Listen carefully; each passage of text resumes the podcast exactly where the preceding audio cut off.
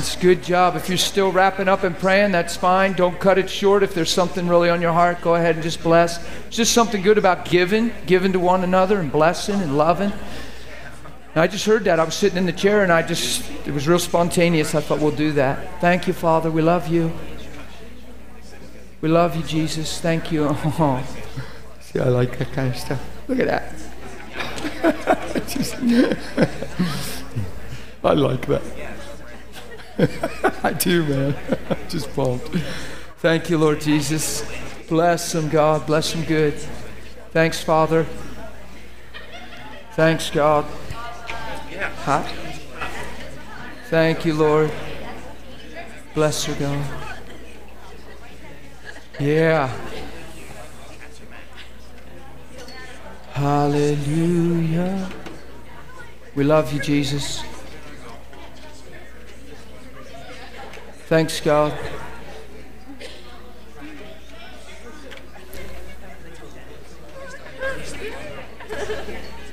Thank you, Lord Jesus.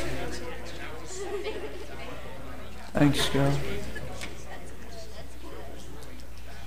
Praise God. There's a couple people just wrapping up. Just thanks, guys, for getting involved. Some of you walked in while we were doing that. We are just blessing one another. I just heard to just have everybody bless one another that was here and speak life over each other. That's a good thing. Yeah. Good deal.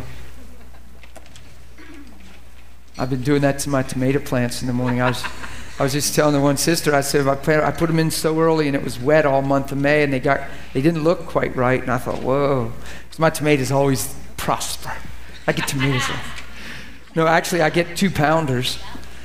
Yeah, and I get lots of one pounders are common. And I thought, no, they're not going to die. So I go out every day, I walk by them and I talk to them and I speak life over them and bless them. I reach through and I touch everyone and I tell them they're the will of God and they were created to produce fruit. And it's just good. And they are looking good. And I got tomatoes hanging there laying all over the place. So it's good. Go to Hebrews 10. You guys ready to roll? You awake? You alive? You better be alive. Jesus is alive and He is Lord. Amen? Amen. I know we were in Romans 6 yesterday, but I went to Hebrews 10 thinking if we do that, maybe we'll make it to Romans 6. it's a joke. Maybe not, huh? Maybe not. Nobody laughed. It wasn't a joke. You believe me.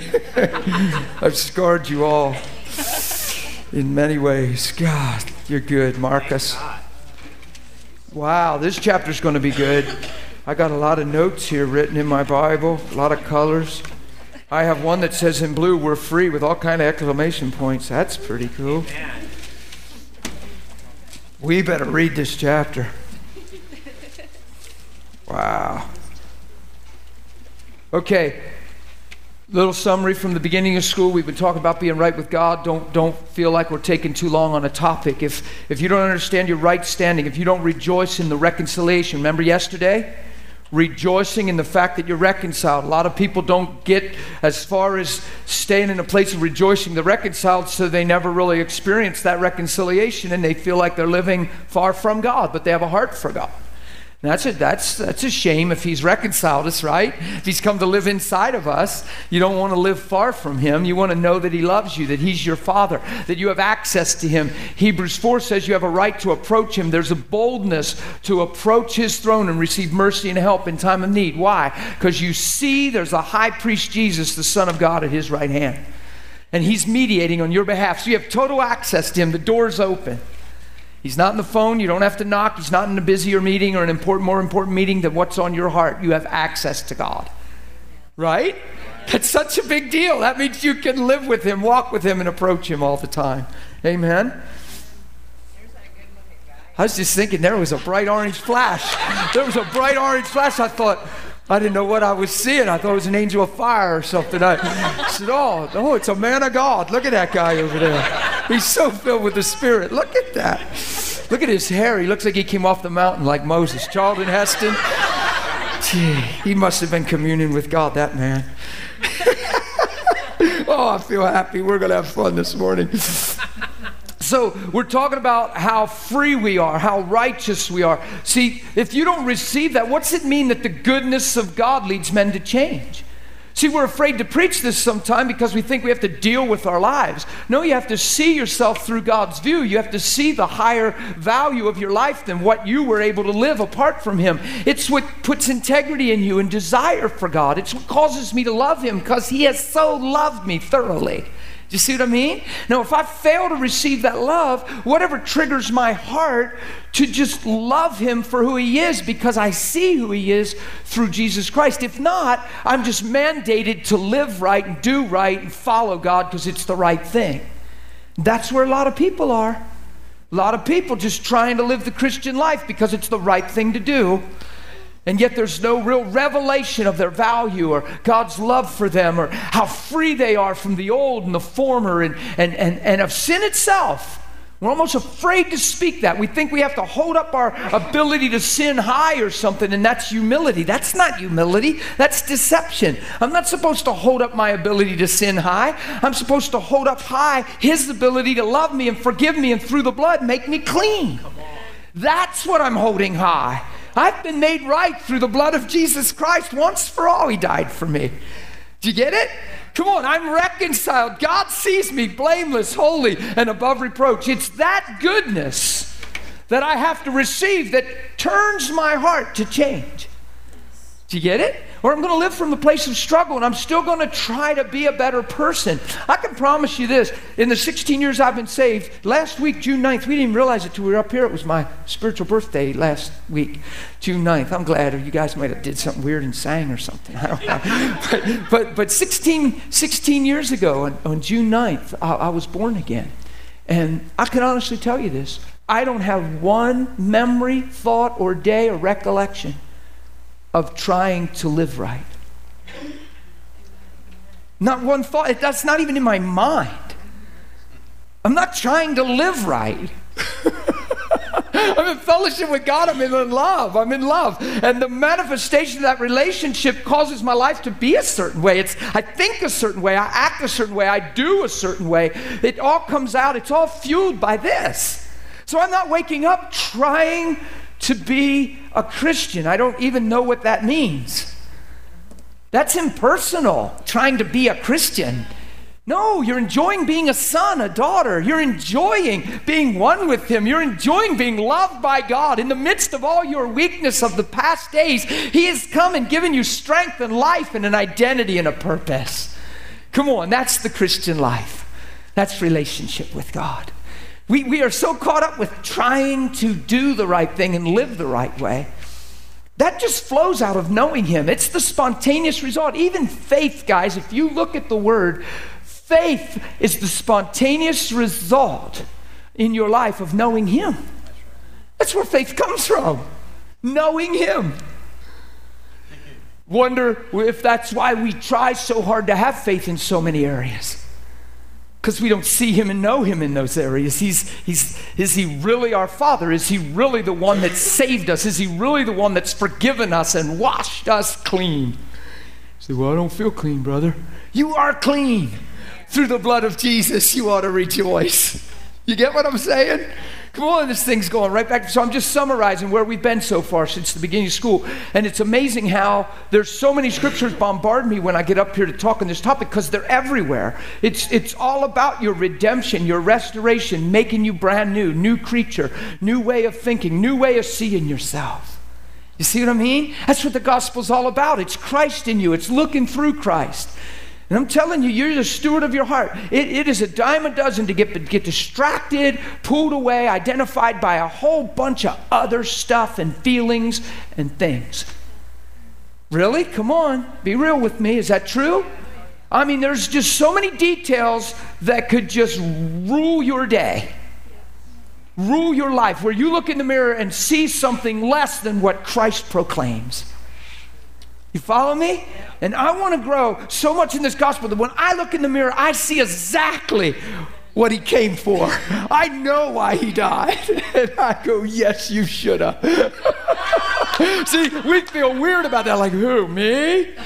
Why would he die for me? What do you mean, why would he die for me? Because I'm a son from the beginning. I was the predestination of God. He knew me when you didn't. Yeah. What do you mean, why would he die for me? I have so much more to my life than what I knew and what I lived for, and God knows that. So he sent his son to die so I could finally live. What do you mean, why would he die for me? That's a simple answer. We sing songs, I'll never know why, because we're reading ourselves and weighing ourselves based on what we've been apart from him. So we valued our lives or devalued our lives based on that history. When the truth is in Christ. Are you following me? So, yes, he should have. you oughta. right? Because we have life to live. He doesn't want to see life apart from us. Heaven wouldn't be the same without us. God's picture and plan wouldn't be fulfilled without you in it. You're the family portrait. Come on. Amen. Woo! It's, it is, it's, it's not, this thing isn't too good to be true. It, it, it's, it's the truth. Come on. If this wasn't true, why would he have went to the extreme of dying on a cross? Just so you can show up in heaven someday? And, and not know him now. And I used to think growing up, why would he do? And one day I'm just going to boop be in heaven and be forever and ever and ever with this God that I don't even know, and he wants me there, and he'd pay that price to get me. What? It used to boggle my mind. I never understood growing up.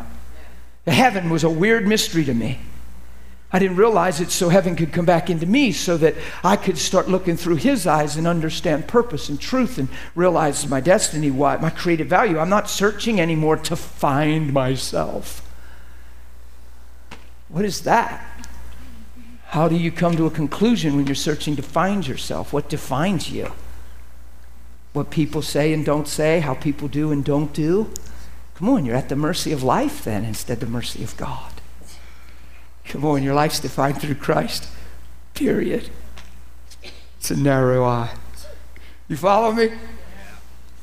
I want to talk about this topic this morning being free, totally free from sin. It freaks people out, but it's all through your word. If we'd read the Bible, we'd see that we're absolutely free from sin. Absolutely free from sin. We think that because we have the ability to commit an act of sin, that that's our identity. Our identity is righteous through Christ. Sometimes we equate our ability to commit sin to who we are sinners. That's a lie.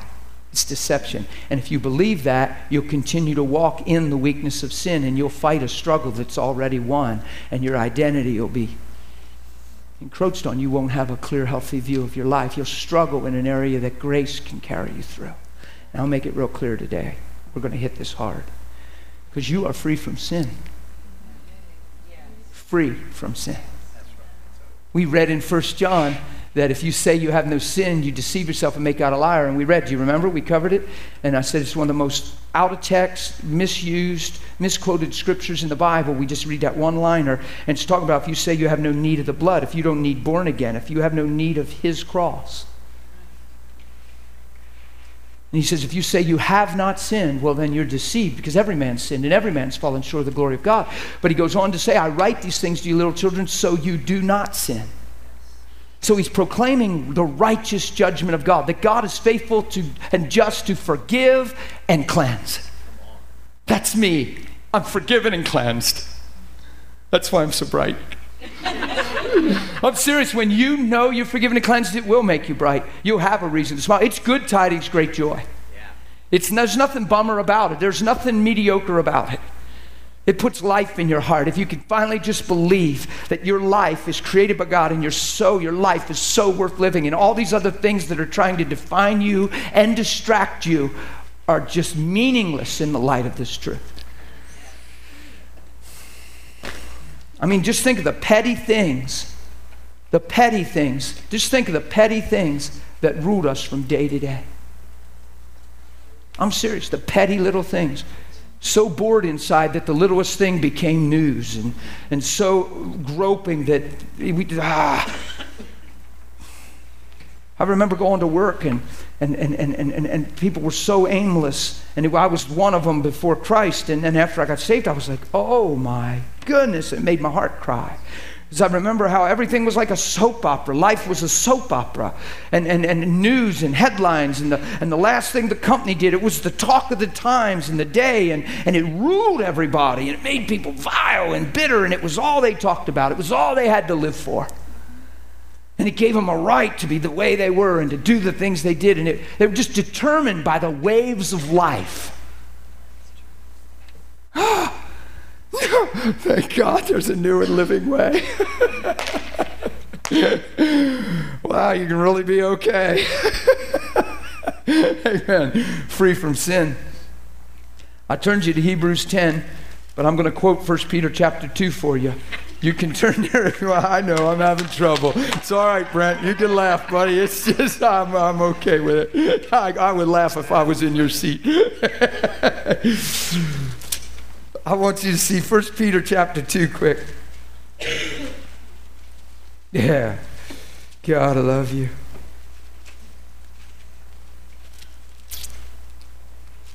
First Peter 2, and we are going to Hebrews 10. And my aim is to get to even Romans 6, so I don't know how we're going to do it. Except for today's Tuesday and tomorrow will be Wednesday.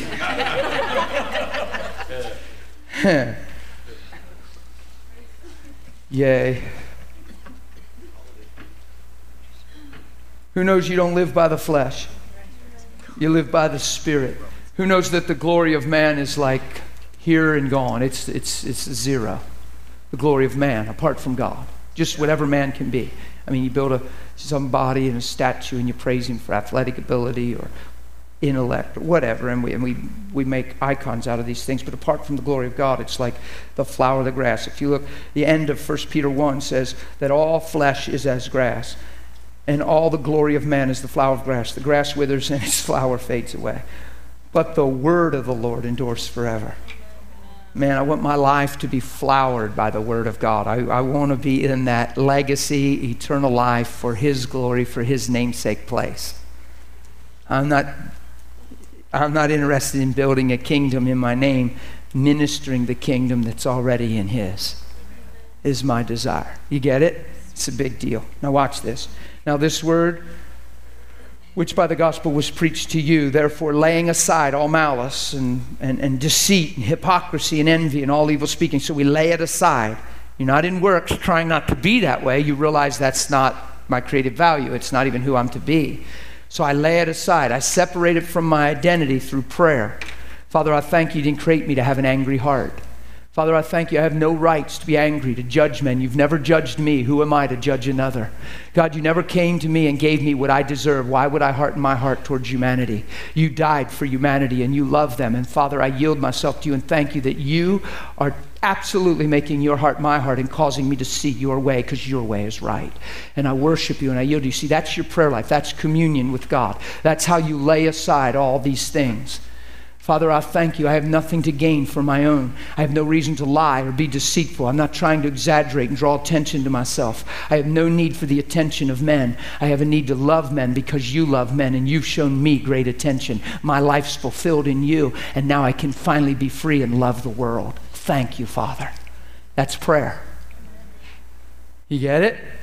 Come on. We ought to think that way rather than just me, myself, and I, and all the trouble we have. And God, if you don't intervene, I don't know how I'm going to survive. And oh my God, help, please, God. And we get this, this, this grave view of life and my children and my family and all these things. And all of a sudden, you're just all you're aware of is how your ducks aren't in a row, and that's your prayer life. Instead of getting formed in Christ so you can see all those things through Him first, so you can pray from even a pure place. Instead of hurt, despair, frustration, negativity. Are you, am I throwing too much out here? Am I dropping a bomb or are you guys okay? Because, see, if this doesn't get ironed out first, you can't even see this stuff clear. You're just seeing it like a mere man. You're just going, oh, ah. You say, oh, yeah, I'm praying all the time. no, you're fretting all the time. you're freaked out and afraid a lot. you follow me? There's a place to speak life. There's a place to be in fellowship with God, and you start seeing through God's eyes. And it doesn't mean there's not trouble and things press us. It doesn't mean that there isn't a family member that needs rescued. But there's a different way you see it, and you see things for the best, and you see the goldness situation. You proclaim, you prophesy. You don't fear, fret, and complain in prayer. Father, I thank you there's so much more than they're living. They just don't know it, but you know it, and you'll never lose sight of their value. And I thank you, your spirit is upon them, moving them into truth. Right now, I believe you're working in their heart, even convicting them, taking every seed that you've sown into them and bringing it to life and fruition. And I thank you they will not be destroyed in this place. God, you're delivering and you're saving. And I thank you for ministers and people coming into their life, Lord God, that can even reveal who you are to them. And I thank you their heart is not hard. It looks that way, but I don't believe it. They have ears to hear your voice, and I thank you, you're working mightily in their life. So you pray like that for somebody, then all you can do is have faith. Instead of God, it doesn't look good, and I'm so afraid, and they're gonna, oh my God, please, if you don't do something soon. No wonder we have no joy. Yeah. because all we see is the gloom. Now, look, if this wasn't true, what I'm preaching, God would be a wreck. he would need so much ministry. He'd be frazzled, he'd be popping pills, he'd be out late, he'd be on set, he'd be doing something if he didn't have this view because he sees everything. And he's not depressed and fearful. He's the Lord, he's the God of all hope. He knows what he has said, he has spoken. Man. Come on. If God didn't have a different view, he'd be in, tr- he'd be in the school.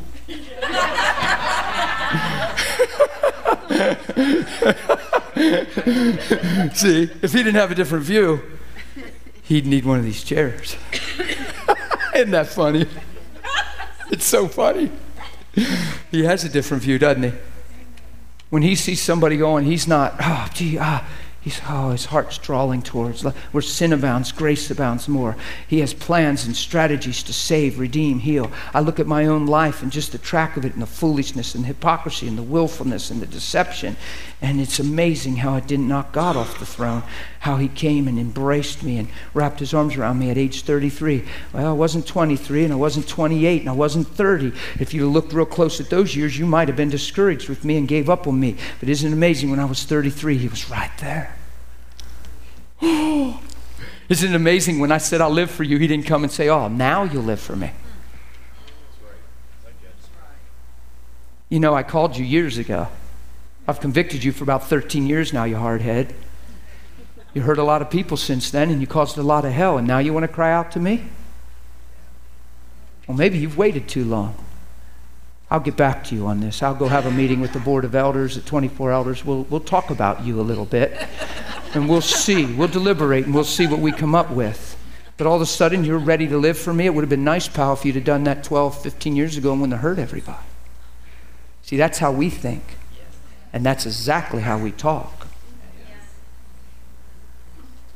Isn't it amazing when I said, I will live for you? That's what he's been waiting for me to surrender and yield. And as soon as I did that, it means I wasn't that person that you could remember. I've changed. So if I've changed, God knows how to work with change.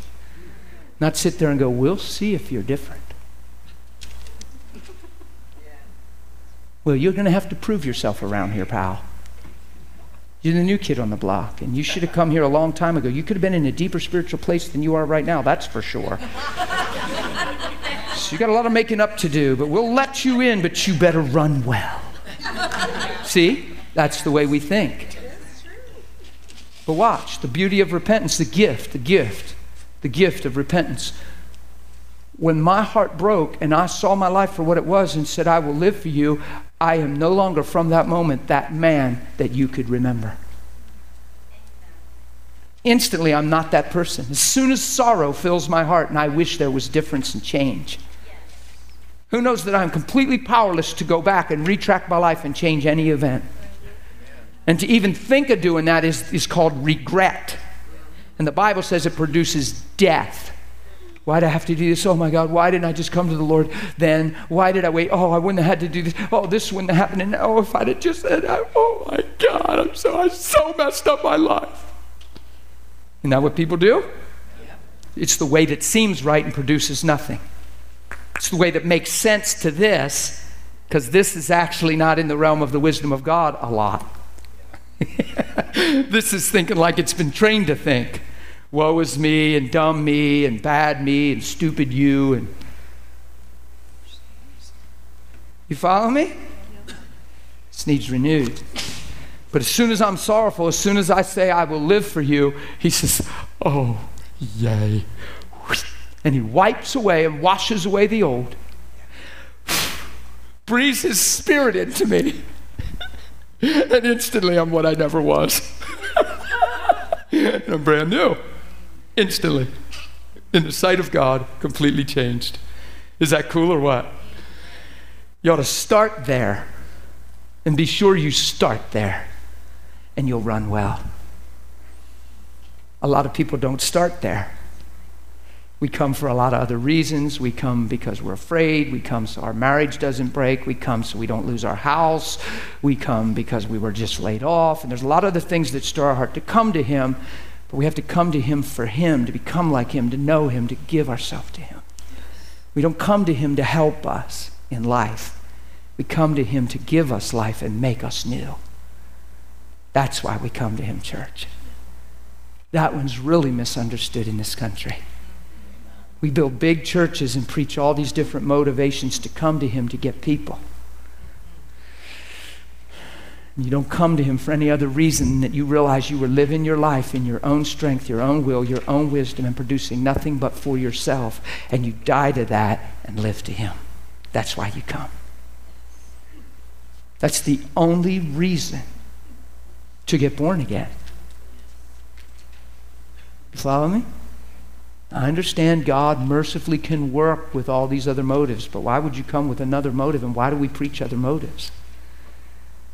When yourself was the biggest problem in the way you looked through your own eye at life. Come on, we projected and made things sometimes 10 times worse. God's not sitting there a wreck, like we said. So if I can get a renewed mind, I can see situations through truth instead of flesh. Come on, haven't we made mountains out of molehills? Isn't that a phrase we grew up with? And they sure look big, but I don't think God's impressed and intimidated. There's a place to look through Him. Okay, you guys all right? You're really quiet. You guys good? Adam.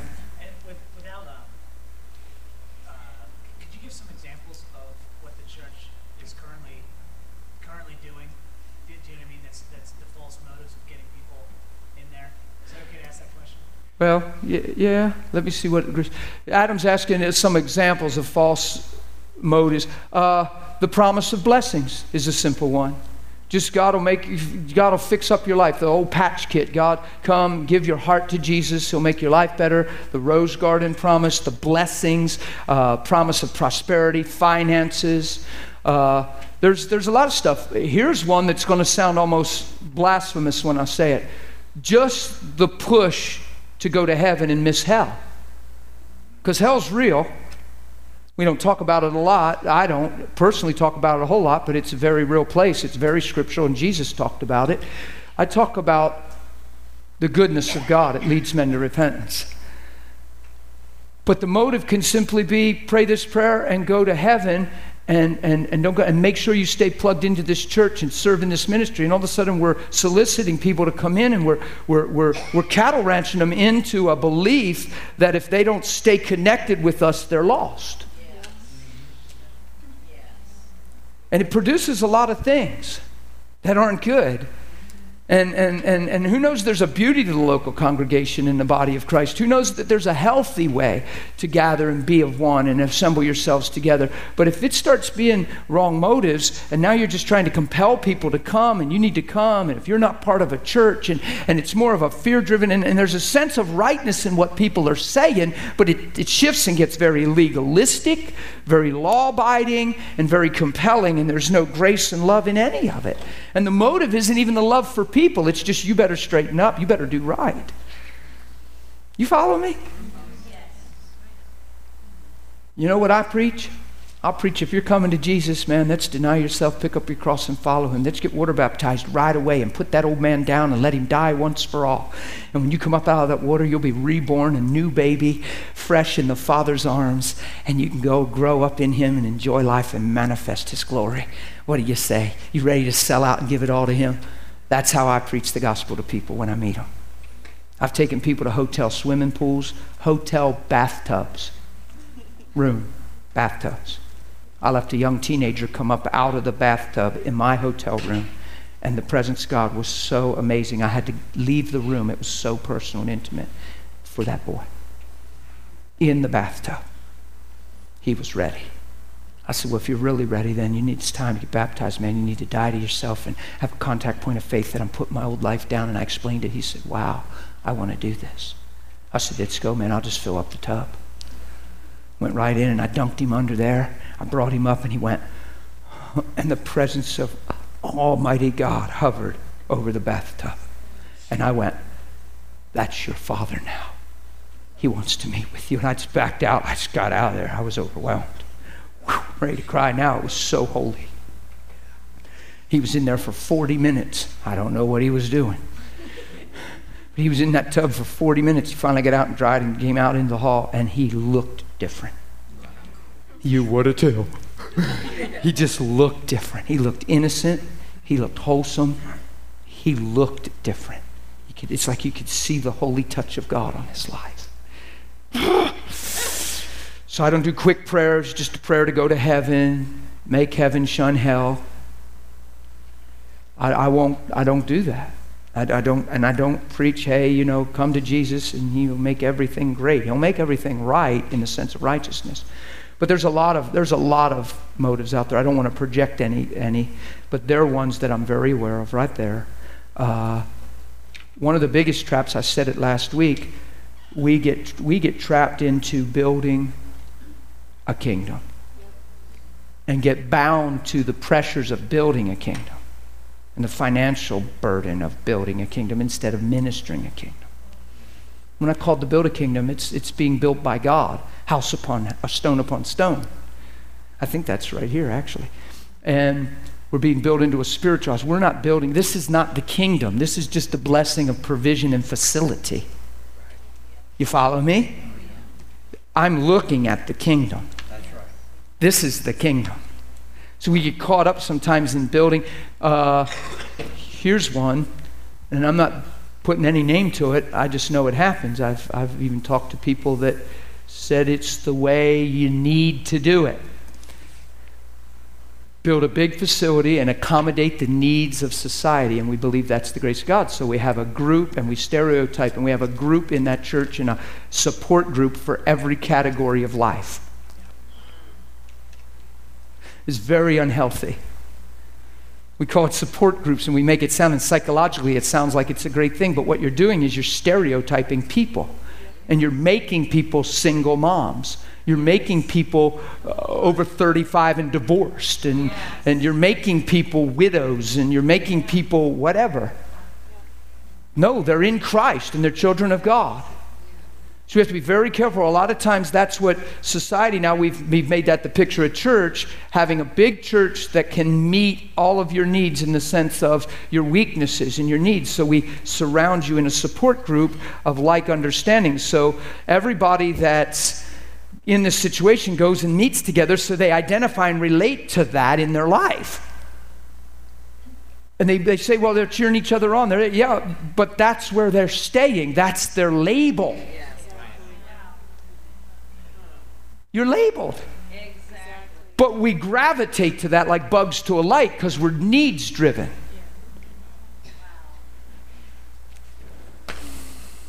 It's touchy stuff I'm saying. It could, it could get a lot of criticism.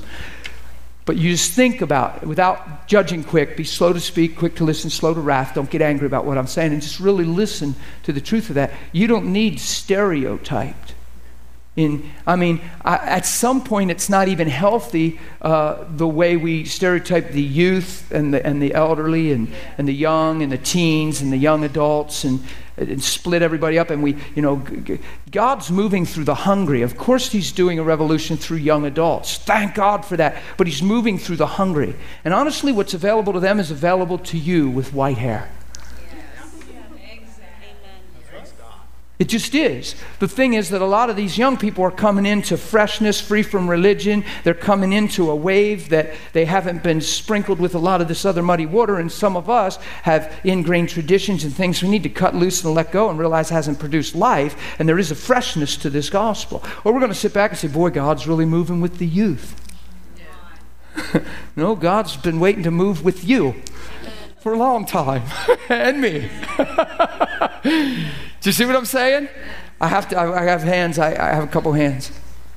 Uh, This would even be a good place for talking about why you're so serious about your marriage, marrying people.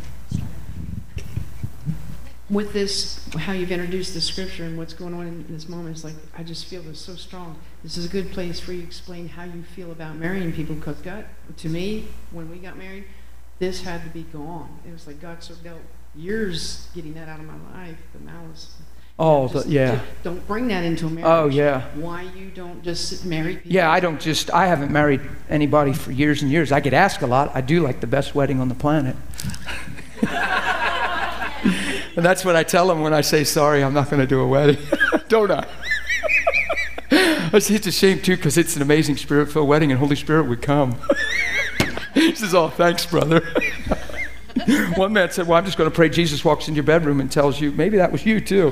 said he'd go and walk in your bedroom and tell you. And it's not that I'm against marriage or people get married. That it, there's time, accountability. It's not a small thing. It's not a starry eyed, emotional, ooh, baby, I love you. It is a covenant giving yourself to one another. It's not an emotional, I need you, I feel for you, you're the one who. It's, it's a giving of yourself to another person. It's the total expression of selflessness and love. And a lot of times people come together because of the needs in their life.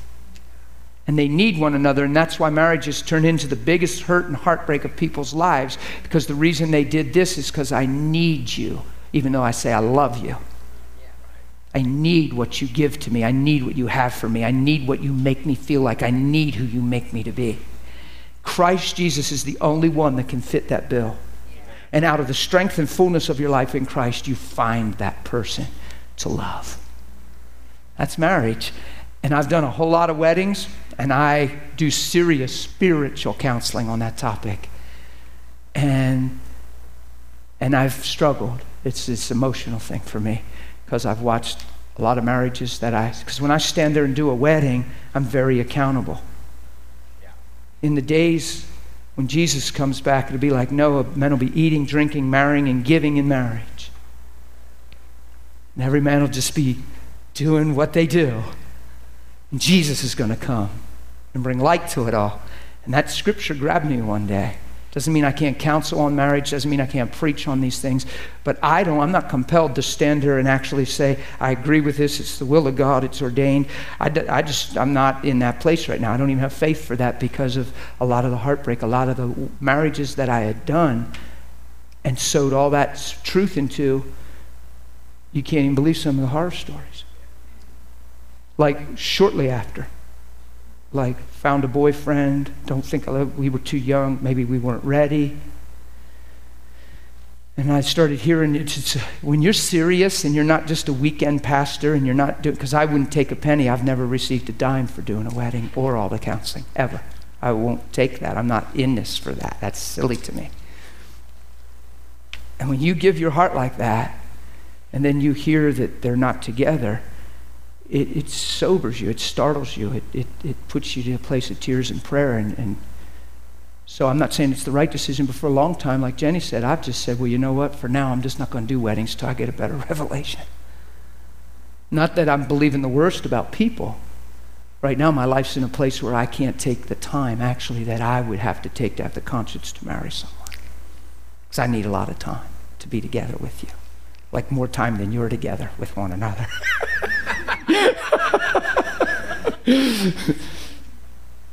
I've learned, guys, whether you're young, middle aged, or older, most people are getting married because of the need in their life.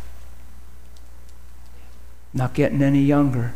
Well, I want to have kids soon. And all of a sudden, all these motives attract you in a direction that works. And love is a selfless giving of yourself to one another anger, wrath, malice. It's easy in this Christian culture to say, I love you, and turn around and despise and argue and fight, and then find friends in the church to support your case because you shared all the issues, and then have them take your side. And no wonder you're hurting. If I was married to them, I'd feel just like you. That's the church conversations that goes on at the coffee tables. They said what? They did what? Well, no wonder you're upset. we got a long way to go in understanding love. And we're going to take a couple weeks probably on that one, and it's going to stretch you like a rubber band. and I ain't going to quit preaching till I hear pops all over the room.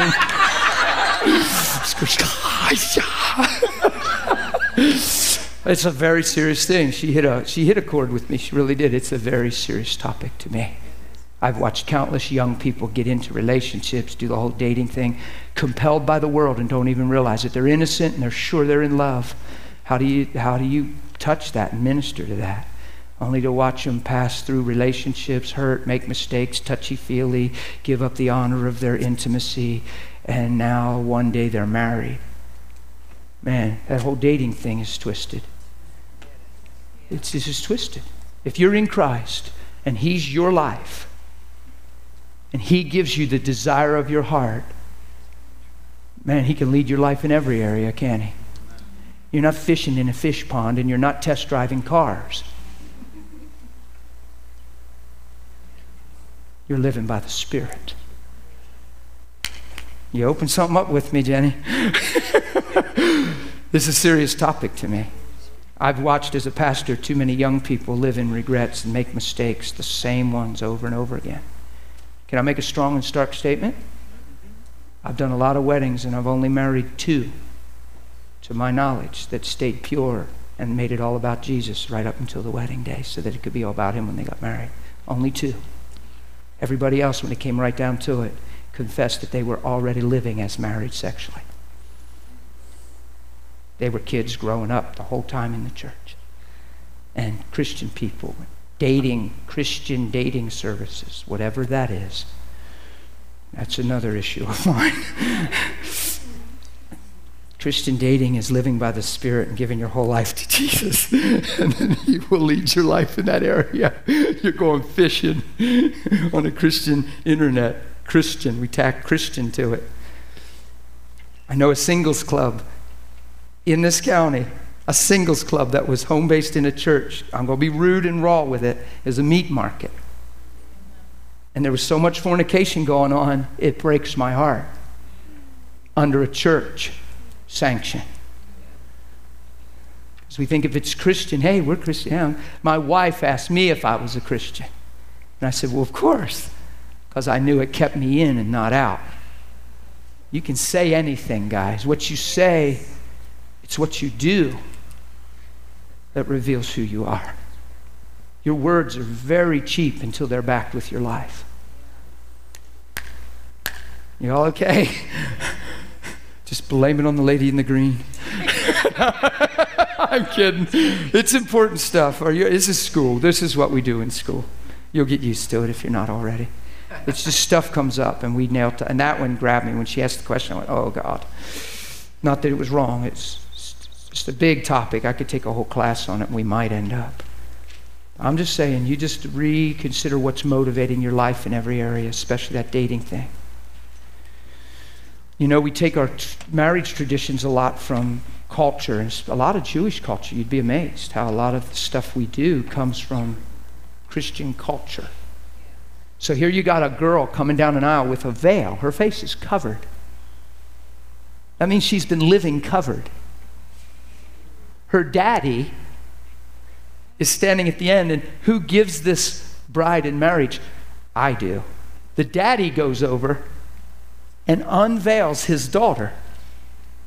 And he's giving her away. He's uncovering her in the sense of her face. She's not daddy's girl anymore. He's giving her to this man because he believes that this man is representing God to her and can love her like Christ loves the church. So the daddy, watch, he rolls the veil back and exposes her face at the end of the ceremony. This stuff isn't rhetorical, it has great meaning. The pastor, he's doing the, and, and, and I give myself to you. Yes, I give, and vows. And he says, I pronounce you man and wife. Well, they got joined by the Spirit when they gave themselves in vows.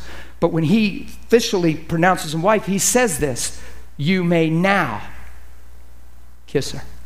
What's he implying? That she's been covered all that time. And now, now you have the right to touch your lips against hers in an intimate fashion and express emotion and feeling because you've just given yourself to her and you're hers and she's yours and you're one. And we've turned it into heat and emotion and kissing in the drop of a hat and just kissed by 16 and first kiss and ooh and parents and prom. Did, did you kiss him? Did he kiss you? And we're sucked in to the soap opera of life. We don't even understand the exchange of emotion when lips touch lips with feeling and desire, and where that leads and what that does. Think about it. Who gives her? Because until that moment, she's not yours, she's his. and on that day, in honor and respect and integrity, not behind the scenes, behind the parents' backs, and behind doing everything else, too. On that day, the honor of it all is amazing, and God is right there when that's all honored. It's amazing. I was in two of those settings where you you had to try to stand up because of God's presence. I, have, I know there's a video. I could probably track it down where the best man and the next guy were backslidden. When Holy Spirit came at the vows, they fell over. And they weren't playing church, they were backslidden. And it shook them bad. And they grabbed me at the end with tears and said, That was crazy. What's going on? Oh, God, God's. And because I felt the Holy Spirit come over me like a wind because these two stayed pure and kept themselves. And when I told her God was excited to come to her wedding, she cried profusely. And she said, What? I said, Well, think about it. And I shared the heart involved in Christ. And, and then on that day, when the piano keys touched and they were ready to exchange vows, I felt a tangible, physical wind go. And I saw for a moment, I don't see that stuff a lot, but I saw Holy Spirit I don't know how he does it, but he does it because he lives in all of us. He came over my shoulders and went two ways. He went this way and this way, and he overlapped this way and this way about four times and went like that. It was incredible. And I'm standing there going, and they're going, and these two backslidden boys are like this, holding on to each other. And I'm standing there going, Jesus, you're really real and amazing, and I really love you, and you're really wow. and all of a sudden, I realize I'm not on a tangent. There's something to all this. I wonder if we're forfeiting it for the expression of emotion and temporal gratification and superficial fulfillment that'll keep robbing us in the long run. okay. Thank you for your question. for another day, there's a whole lot more on that, I promise, and it gets pretty intense. Uh, whose hand? Your hand was up. Wait a minute. Stand up. Stand up and turn and look at everybody and just smile. Look at, look at this. Look what I see every time I look at her. Look at that. Is she lit up or what? well, I have a reason, and that's uh, why I wanted to make a comment. You um, really you're talking do. about all the cheap gospel things, and my husband and I knew we were we were in a house church setting, and um, it disbanded just because God said the season's over. Um, so we were attending a church that the first time I walked in, I was like, no, I'm never going back. And he, my husband was like, no, I really feel like God's calling us here. We're here to serve.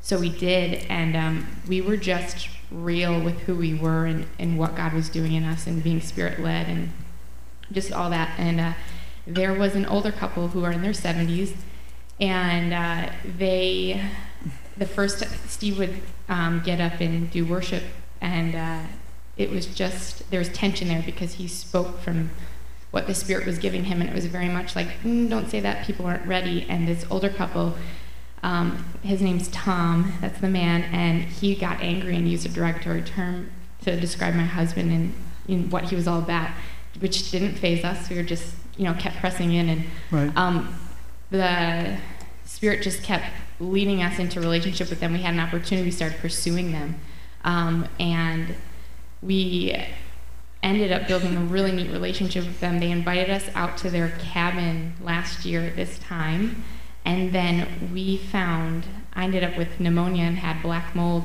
in my lungs and just all kinds of stuff from our apartment. This is before we knew that healing was in the atonement. um, and we had to leave. We didn't have a place to live, and they invited us into their home. So we've been pursuing them since last July. And yesterday, on the way home, I was talking to my husband. He's we're sharing our mornings, and uh, he says, "I gotta go. Tom's here." Um, he calls me back when I'm like 15 minutes away. I'm from Carlisle, 45 minutes away. He's like, "Um, you're coming home," and he sounds like tense. I'm like, "Yeah, I'm almost home. I'm coming as quick as I can." He's like, "Okay, um, I'm going to Tom's later to you know build his gazebo, but just get home as, as soon as you can." I walk in. Tom's sitting on our couch. Steve says, "Tom has something to tell you." And Tom says, yesterday um, I made a commitment and I gave my life to the Lord. And um, he wanted us to pray with him. So yesterday we had the privilege of just welcoming, welcoming him into the family Amen. of God and, and just really leading him in the truth of The truth, that's right. Tom, are you surrendering your life to the Lord? You're not just praying a prayer, but you're surrendering your life to the Lord. So praise the Lord. And that's huge. That's so awesome. Did you hear the beginning? I catch stuff when people talk and I really listen. This isn't to demean her and exalt her husband, but in the initial thought of when she went, she thought, oh, I don't want to stay here. Yeah, I'm, oh yeah. That's so normal because we tend to church shop and we try to find a place that suits us. And here's what her husband said, which was cool because, and I'm not putting her down, you just hear this in, in grace. Her husband said, No, I think this is where God's. So if we look past the feeling, the initial impact, and the first impression of, yeah, I don't think, ah, you know. If we say, Lord, is there anything to this? Do you want, you know what I mean? Because I totally understand why she said that. I've been in atmospheres where I've felt, don't think I need to come back here. okay, Who's who can relate to that? But her hubby says, Well, no, I think God, I'm finding that more and more that the Lord has people in these settings all over because He wants them there.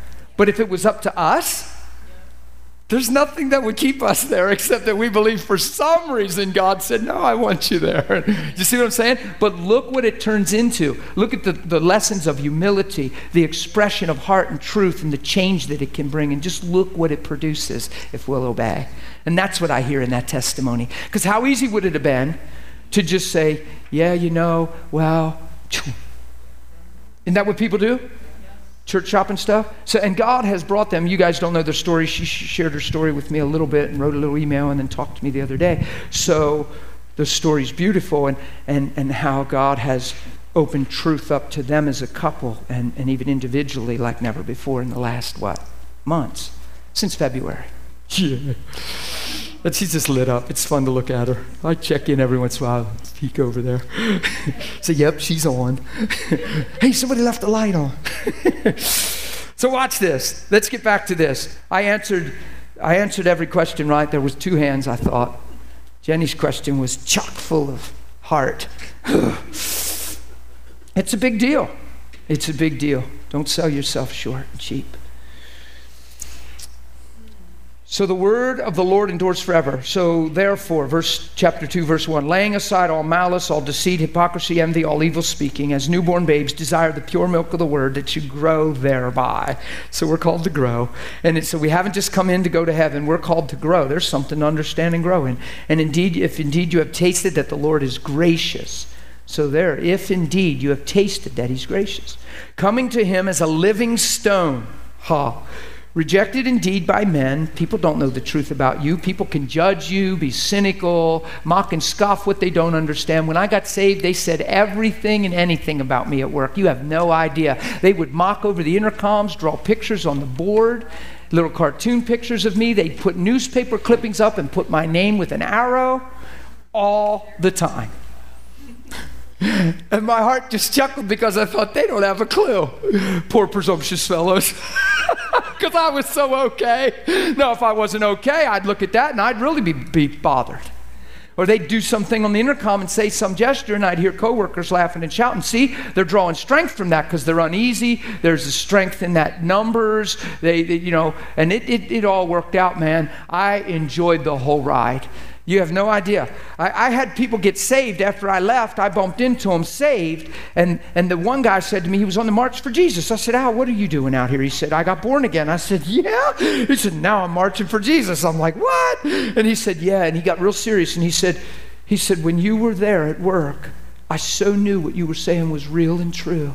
And it grabbed my heart every time. But he said, What kept me from coming to the Lord was I kept looking at the people. And I saw how they talked about you when you walked away. I saw how they mocked you and brutally persecuted behind the scenes. And I just wasn't ready for that at the time. I didn't want that to be me. And time went on, and I thought, why am I letting them keep me from what I know is true? And he said, So I crossed the line, man, and I made that decision. Isn't that sweet? But I, you have no idea. Uh, you know, you're in a cult, you're you're in heresy. Even the Christians, after a while, when I took led communion in our little prayer group, that was the last day of our prayer group. I took communion, and they said, "Wait a minute, God, you know, He heals if He wants to." And I said, "Well, man," and I didn't have nobody teaching me. I was just Christian for a couple months, so I was just reading my Bible, and I said, "Yeah," but I had so many scriptures in my heart. So they just disbanded the Bible study. So now even the Christians said that I was out of balance and extreme and misunderstanding. So now I had nobody in my workplace that was really, and it was cool. The one guy came up and he was being integral. He said, Listen, I know we've disagreed. We're really concerned about what you believe. And he said, But I'll tell you what we do. We're not mad at you, we're not judging you. Uh, we've decided we're going to continue to pray for you in, in agreement as a group that God give you understanding and revelation. And I said, Thank you. Thank you. Pray it. Thank you. Yeah. So now they were praying it from the motive of this guy's whacked and doesn't have a clue, give him wisdom and revelation. But the fact that they were praying for me to get wisdom and revelation was exciting to me. So I'm like, pray, guys, that is so cool. Thanks for loving me. they weren't doing it because they were loving me, they were doing it because they believed I was a heretic. Really. But, you know, quoting half scriptures and stuff, and that's what people will do. They don't really read their Bible. They just go on what they've heard growing up. And if you read your Bible, boy, you can really minister to those folks. Like the one guy came up to me and he respected his dad so much, so he always said what his dad said, but he didn't read his Bible himself. So he come up to me and we're talking and I said something and he always felt like he had to correct me and contest me. Here I am. Now imagine this. Truly, sincerely. I'm not comparing me to him, but what I'm saying is me in my own heart have peace. I go to bed at night, sleep, I wake up, I'm excited to be alive. I'm in love with Jesus. I look in the mirror and actually, I love who I am now. And I go to work and he has a need to correct me all the time and find fault with me. And I'm like so okay in my heart. You see what I mean? I'm doing the best I've ever done. So then we're there going on and I was talking about God revealing his kingdom and things. And he said, Yeah, but Dan, you have to understand there's things that eye hasn't seen nor ear has even heard what the Lord has prepared for those who love him. I said, Yeah. I said, You're quoting that, but you didn't read the next verse. The next verse says, But God has revealed them to us by his Spirit. That's right. So they're not hidden in the mystery. He said, Huh? What? Hmm? What? Well, see, this is the scriptures dad uses all the time. All the time. Quoting it. But in the New Testament, when Paul quotes that, he adds on that New Testament language. But these things the Lord has revealed by his Spirit. And he talks about being unveiled and living by the Spirit. So I, I had a little pocket Bible. I opened it right up. I said, Man, you're reading a half scripture. You're reading the limited side. You're reading it in the limited version. This is the New Living Version. This is New Living Version. You're reading the New Limited Version. this, is, this is only half the truth. You got half a pie, buddy. I pulled him aside. I did. I talked to him like a brother. I said, Listen, I'm concerned that you're just throwing out scripture and you haven't even sought the Lord, you're not seeking the Lord, you're caught in theology, religion, doctrine, whatever it is, but it's nothing to do with love for God and love for people. It's need to be right, proud in your own mind, defending your dad's heritage. Throwing that scripture out of context with me told me a lot, sir. It's time to get alone, get humble, and get with God and find out truth. Because he's selling cheap when he does that. You see what I'm saying? I talked to him. We ended up developing actually a pretty good relationship. But uh, who knows you don't do that because you're mad at him? You do that because you realize the harm it does and how people get trapped. It's what makes us religious and undesirable to the world. It's what makes us haughty and proud in their sight. Yep, sure does. Okay. So we've tasted and we see that he is gracious, coming to him as a living stone. Ho ho. So you're a living stone. But chosen, you're rejected by men, but chosen by God. Look at this. This is you. And precious. You're precious. You say to somebody, Oh, you're so precious. You think, Oh, that's just the right thing to say. You're just supposed to tell me that's it. I feel fuzzy today. Well, take it up with God because He's the one that just said you're precious. Precious, like a precious stone, it means you have great value. The word precious, it, it doesn't just mean you're sweetie. What it means is you have great value. You're highly valued. Oh, come on. Where does it say that? In the Word or just my sermon? You're a living stone, so you're alive on the inside. God did that. That's His fault. That's His doing. He breathed life into you. What did He do? He had a vision for man and He molded him in the dirt, and then He breathed into him and he was a living being. Why? Because God wants man to live. Come on, it's simple. And when man ate the tree and died inside, he still wants man to live. So he put death on his own son so life could come back into his people. How cool is that? It's simple. Don't get rhetorical with that message and let it become an Easter story. It's the truth of your life. Anthony. In the uh, message Bible, it says that What verse you got? I better just read it because they won't have it on the mic. Four. Oh, this is that phone. I can. just wanted to read phone. Samsung. Message Bible. Welcome to the living stone, the source of life. The workman took one look and threw it out, but God set it in the place of honor. Present yourselves as building stones for the construction of a sanctuary vibrant with life. Come on. Oh, come on, we're coming. in which you'll serve as holy priests, offering Christ approved lives up to God. That's good. I like that. Isn't that good? Because that's what it's saying. That's not reading into, making it say more than. That's what it's saying. You're precious, you're holy, you're alive. Okay? Being built up into a what? Spiritual house. So I'm looking at the kingdom. This is the kingdom of God right here, living in men. A holy priesthood, offering up spiritual sacrifices acceptable to God through Jesus Christ. That's what I just read out of the message there. Therefore, it is also contained in the scripture Behold, I lay in Zion a chief, uh, chief cornerstone, elect, precious. He who believes on him will by no means be put to shame. Now, we would never deny him in the pressure of life if we really believed that one. Okay, I'll just let that one settle. Therefore, to you who believe. So now he's talking to you who believe. Because watch this. Even though you're precious to God and worth the blood, until you believe, you don't receive the benefit of that finished truth and work. It's like, it's like when I had Hannah over here and I, I bought the gift for her and she never put it on. She loved it. Oh, you shouldn't have. Wow, thank you. And then hung it on the rack and never put it on. No, put it on and look nice in it. Right? Put it on and reflect the love and the heart in, in the giving. And do you see what I mean? That's what you got to do because you're still precious. You're still loved by God. It's still theologically true to say God loves you.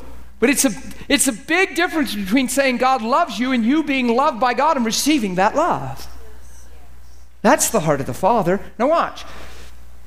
So, to you who believe, he is precious, but to those who are disobedient, the stone which the builders rejected has become the chief cornerstone. So there's a rejection of this whole truth. Oh, yeah, but people are still, and man is still. Unbelief is a wretched thing. It just talks around the gospel constantly. Look, he's a stone of stumbling, a rock of offense to people.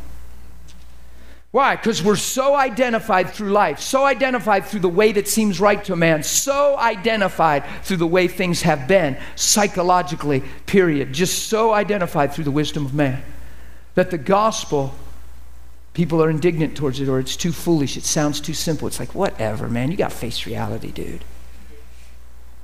You see what I mean? It's the mind of man. It's risen up as God. It's the way that it's the fall of man. You eat the tree, you'll be God. Now your mind's God. And now you value your opinion higher than truth. And intellect rules society. so yeah, it's just it's that's bigger than we realize. How we value our own opinion. Man, I want to value him. I want his word and his not even opinion. He doesn't have opinions. you know, you come home from work and you had a rift at work and you say, How'd your day go, honey? Oh, my boss, he's such a jerk, but I'll tell you, I gave him a piece of my mind. So, okay. you say, but that means something to us. Because we're finding value in that. We're so desperate to find ourselves in stuff. Gave him a piece of my mind like it's some earth trembling thing. You're not going to find that even on Fox 43 News. Today, this man gave a piece of his mind. I tell people, man, be careful with how much you give. how much is there to give out? the cameraman liked that one. Serious, you keep giving people a piece of your mind.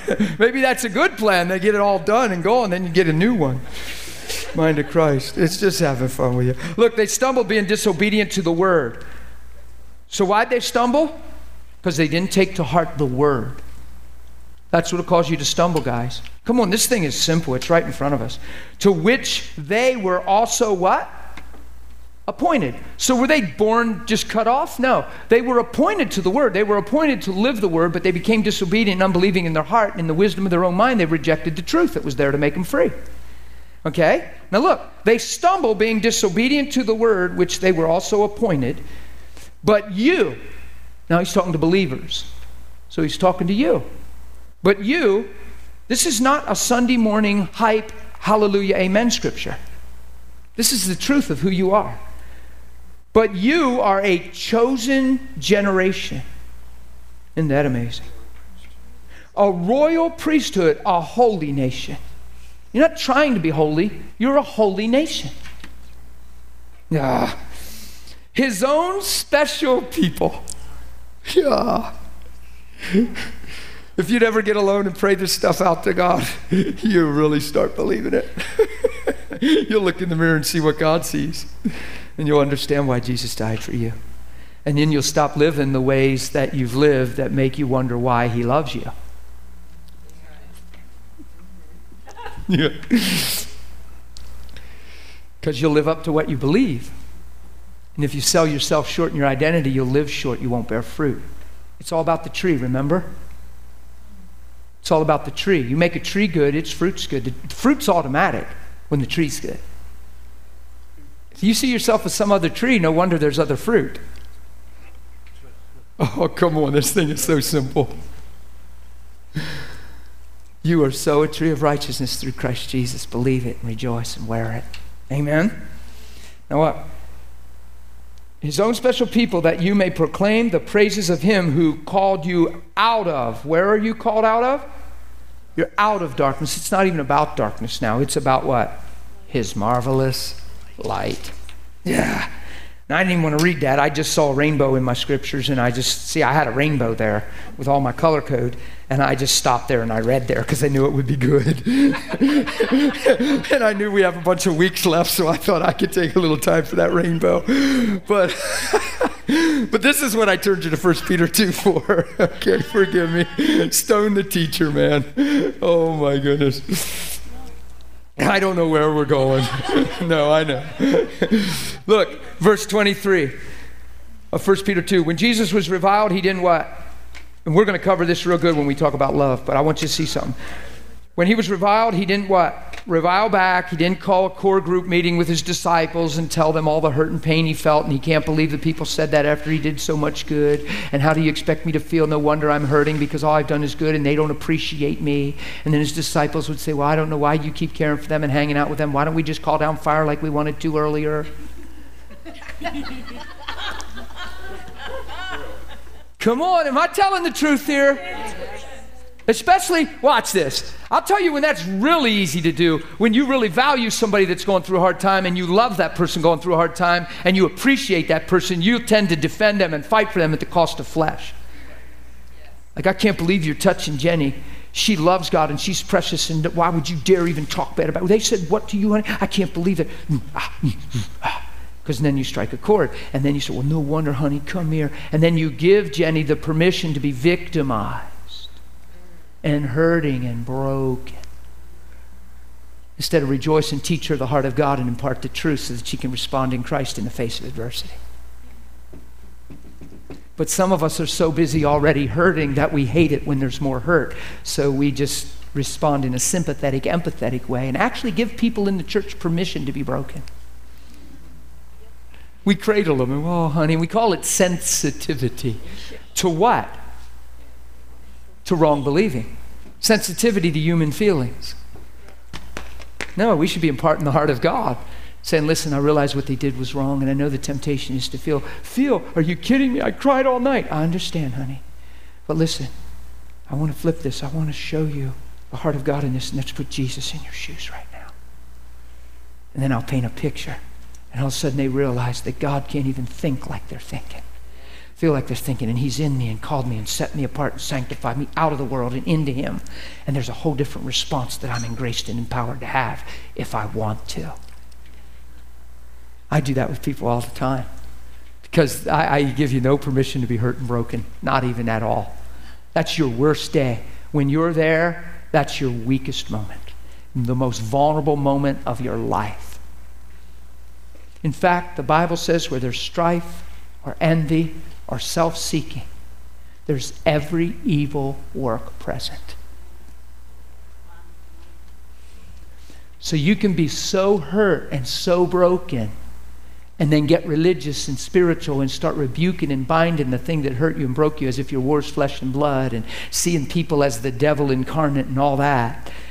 And yet, the very motive of your prayer is attracting the thing you're rebuking. Yep. Paradox, isn't it? You hear me? And then you're frustrated after a while because you see, well, I've been praying and praying and rebuking and binding, and I don't know why God hasn't intervened. He just lets me keep breaking. Doesn't He know how hurting I am? And next thing you know, God's in trouble. and then at some point, somebody has to be strong enough in your life to say, listen, this thing isn't all about you. You died, remember? How'd you get alive again? when did you raise up from the dead? I thought you died when you got saved. All I'm hearing is this is about you, and doesn't anybody care? Doesn't anybody know what I'm going through and how I'm feeling? And I. I thought we buried you. I said it's baptism thing, man. I got a vision the other day. I think it was God. I'm thinking we should make a baptism look like a big ceramic toilet. Serious. Huge toilet and get you in there and dunk you and bring you out quick and then have a handle that goes because that's a contact point of faith. Yeah. see ah, the old man sin. And then nobody like don said getting in the water you know after somebody else just got cleansed then you get in all their old sins and then you're the 30th person getting baptized man. That's changed the filter day for sure. But if you had a big potty like a big series, like a six by six potty, man, with a big metal lever. And you got him in there and said, Listen, we're going to flush your past into oblivion, baby. Sea of forgetfulness. There is a spiritual pipe coming out of here that's going into a sea called forgetfulness. So get in here and die. And then when, when your ego puts you down, we're going to hit the handle, but we'll get you out before you. pull them out.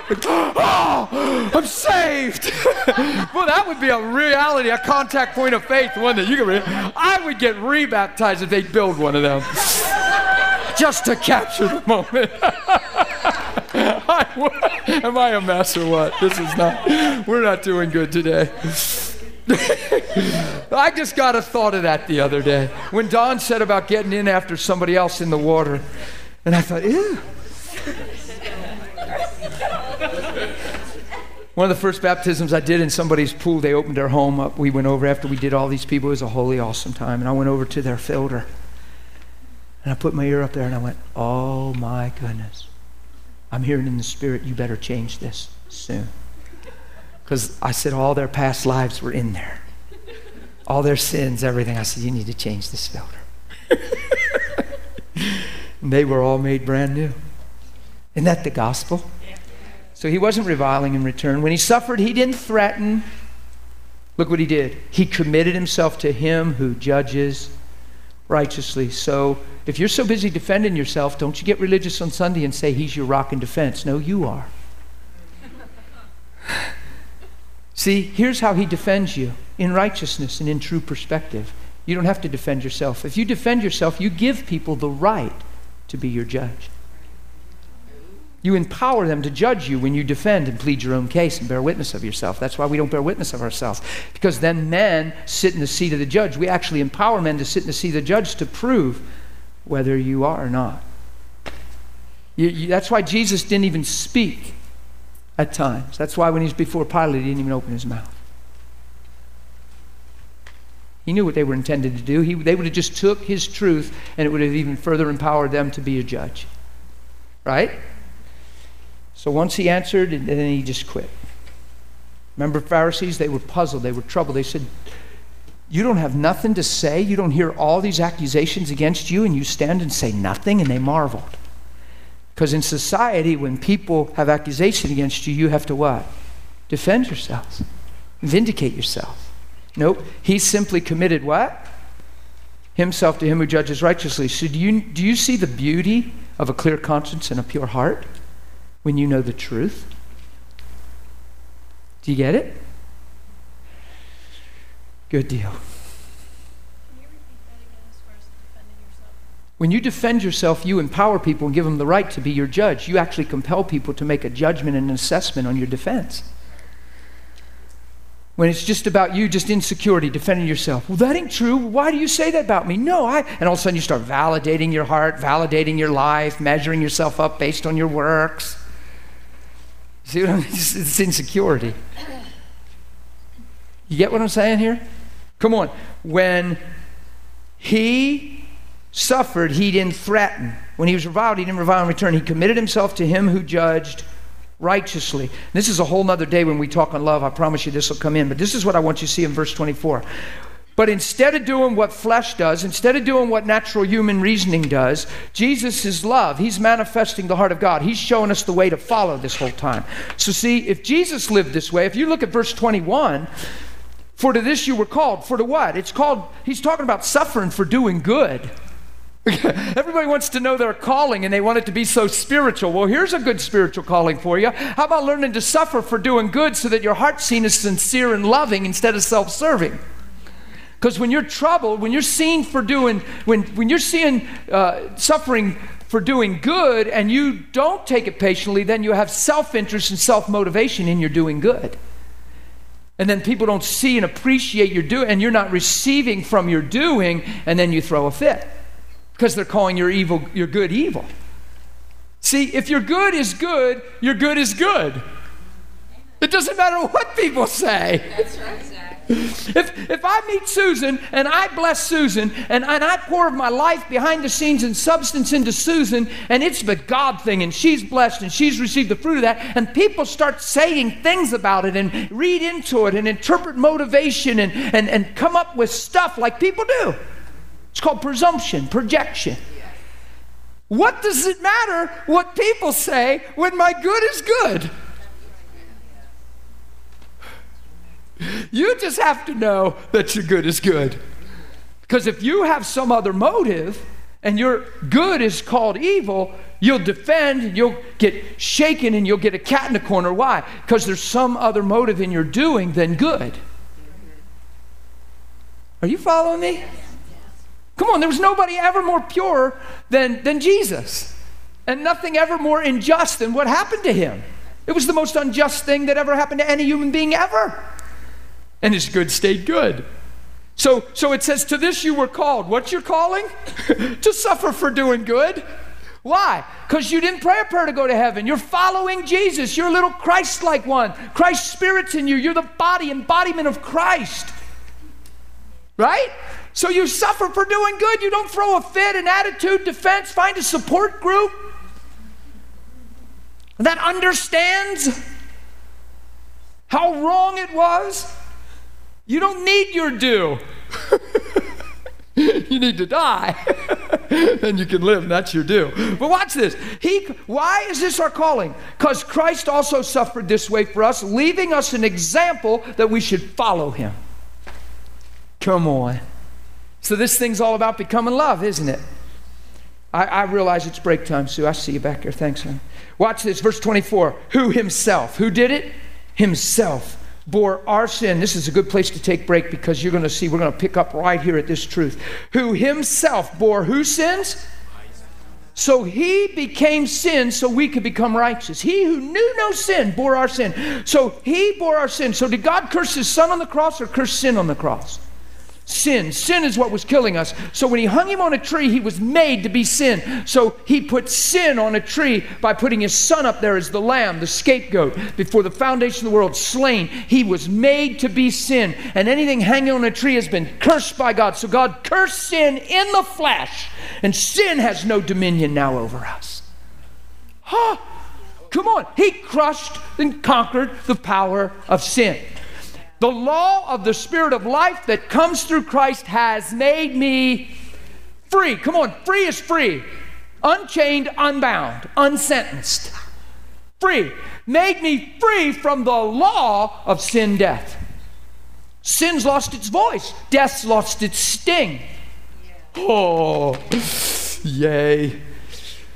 He bore our sin. Whose sin? So, where's your sin? In his body on a tree. Right? Isn't that amazing? Yeah, it died. You're, you're absolutely right. She said, actually, it's in the grave now. It's, he died, and we die with him in the likeness of his death, dying to sin once for all. That's Romans 6, where we're heading. That we, having died to sins, now look, this is the Bible expects you to see this and do this. And we're still talking about sin, fighting sin, trying not to sin, biting our lip to not sin, because we don't see ourselves as righteous sons. The identity of righteousness will set you so free from the habitual acts of sin. And I'm going to say it with the camera running the people that say you sin while you're breathing because you have a wicked, evil heart are wrong. That's deception. And I'm not trying to pick a fight, I'm just saying stop believing that. Because if you don't make a tree good, your fruit will never be good. And if you think you're nothing but sin waiting to happen, that's exactly what you'll produce. But I can prove to you and will prove to you yet today that this Bible teaches you are free in regards to sin. Watch. He bore our sin in his own body on a tree that we, having died to sins. That's a heart of repentance. I wish I wouldn't have. Why did I? Oh, if I knew now what I knew that, I wouldn't have. Oh, he, uh, God. And all of a sudden, God knows our dilemma. We can't change it. Regrets to produce death, but godly sorrow leads to change. I would do different if I had the chance. And God says, Wow, I'll wipe that away, make you brand new. So go. Here you have the chance. now watch. So we having died to what? So we die, we're supposed to die to sins. That means it's identity, it's consciousness, it's remembrance, it's acts, it's power. And then what do we do? That the reason we die to sin is that we might live what? For righteousness. That means to be found right with God and produce its fruit. Oh, this is right here in your Bible. By whose stripes we are what? Healed. Healed. Look, all of us, look, all of us were like sheep going astray. But now, We've returned to the shepherd and overseer of our souls. Is that good news or what? Go take a break. Go take a break. Ah! I need a break. No, I don't. I am so wired right now. It's ridiculous. Glowing, man. Ah! I'm bright orange. The fire of God. Awesome job. Thank you. Thank you.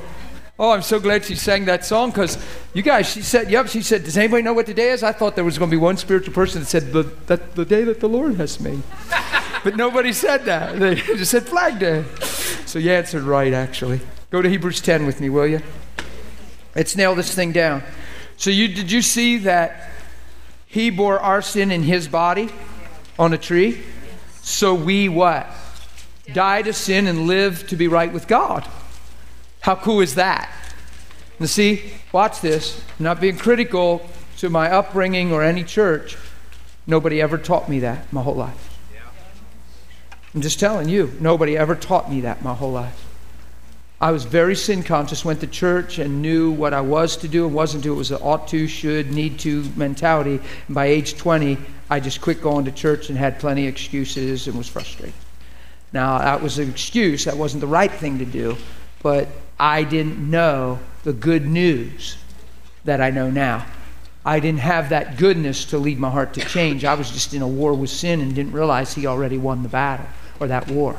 I was battling sin, He already won. See, I didn't understand that. So it's important that this is made known and clear because we seek His kingdom and all of His righteousness. Right? It says in Romans 5:17, if you receive the free gift of righteousness and the abundance of grace, or that abundance of grace and the free gift of righteousness, you'll reign in life as a king. Pretty important to open the package and say thank you and see who you really are through Christ. Hebrews 10 is huge and amazing. How we're going to get through this and get to Romans 6, I don't know. I just know that we're heading to Romans 6 somewhere through the course of time. Even if it's the next school. I'm kidding. We're heading there because I, I want to nail this thing down. So please just bear with me on some of these topics. I, I, promise you, the last school it felt that way in the beginning, but it, to my in my mind as a teacher, I thought, Lord, I'm going to lose them after a while on this love thing because I, if you guys remember that we're in the school, the last class, I stayed on the topic of love and becoming love and the importance of love and what love is for probably two straight weeks and it didn't get redundant and people weren't bored. In fact, there was a lot of tears and a lot of good stuff going on, a lot of, oh, uh, it was just, it was fun. So, because the way that seems right to man is more sneaky than you think.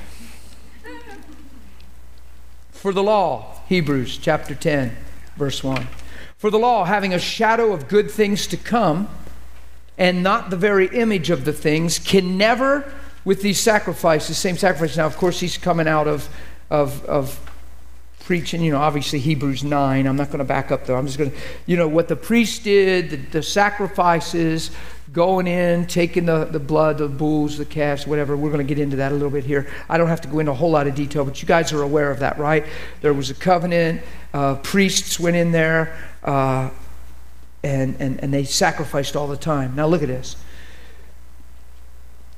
It was a shadow. These things pointed. Everything about the Old Testament, this is important to know. The whole focal point of the Bible is Jesus Christ. Okay? From the beginning to the end, to, to, to the beginning where he's prophesied in Genesis 3, to Revelations, the last book, where it's the revelation of Christ. It's not the story of end times, it's the revelation of Christ. The book is the revelation of Christ. So you have Jesus prophesied, you got the whole Old Testament, which the focal point is pointing to Christ. It's a life under the law apart from Christ's redemption and salvation.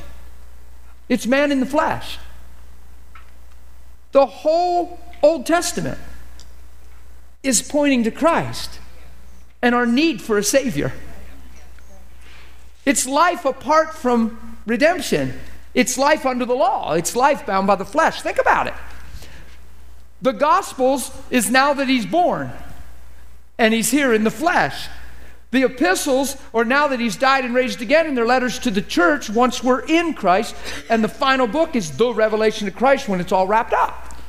So the whole focal point of the Bible is pointing to Christ. If you have Old Testament theology and, and definition that doesn't point to Christ, reevaluate.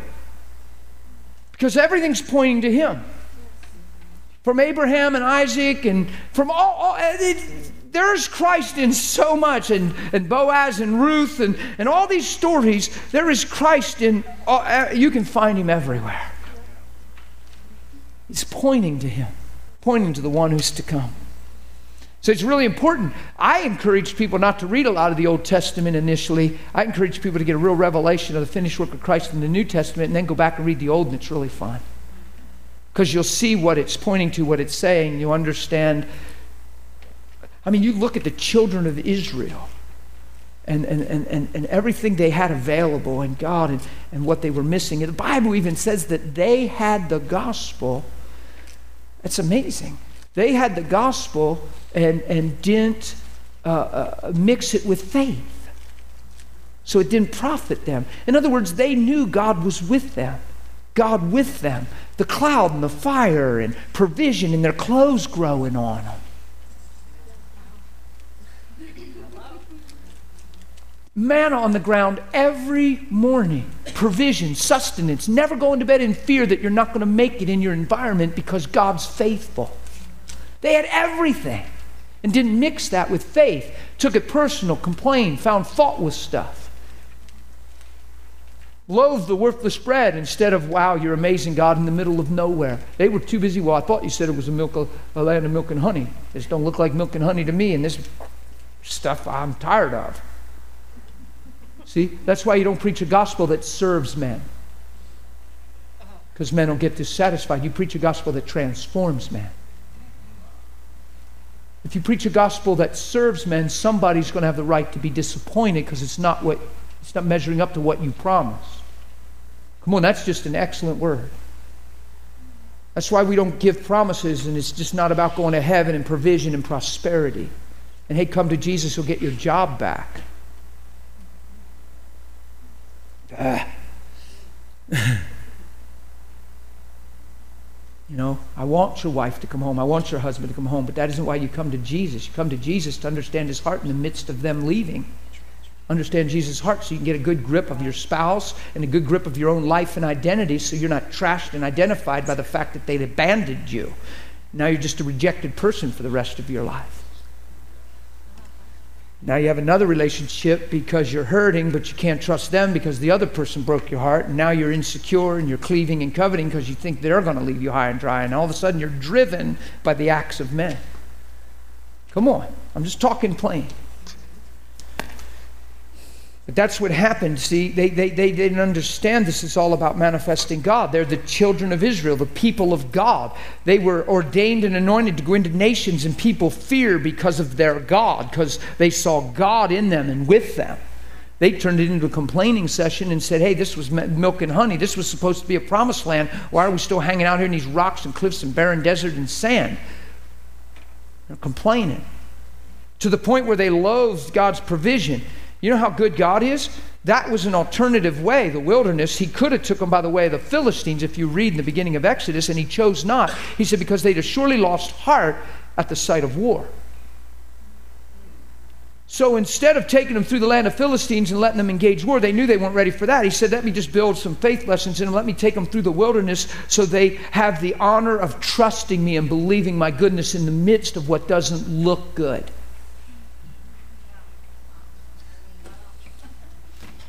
So God actually took them the better way. He could have took them the way of the Philistines.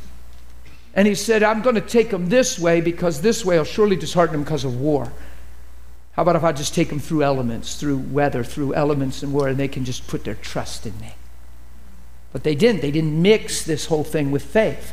Come on, guys. They got a cloud in the middle of the desert where they would fry without an awning, and they got a cloud hovering over their head, blocking the sun. At night, when it got freezing cold and they didn't have the right stuff to keep their babies alive and warm, and then a fire would just hover over top of them. I mean, you'd think that alone, we look back and think that alone would be enough to have us just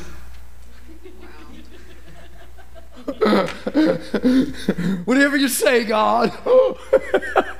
Come on. Pharaoh's coming to destroy them. They're up against the sea, and a wall of fire protects them like a barrier till Moses understands the staff and the leadership thing, and you split the sea, and all that works out. And he finally does that, and the sea splits. They go in, and at some point the fire dissipates, and Pharaoh right into the sea like them, and they get through, and he's still in there, and that one thing alone, you would think. But see, the nature of man, the fall of man, self-serving. So that's it's a wretched thing, man, if you don't keep your eyes on him. All of a sudden, you forget how good God has been. You forget how good God is. You think about that. It says in Second Corinthians that all these things were written about them. Not so we could criticize and judge, but all these things were written for our admonition and so that we don't make the same mistakes they made.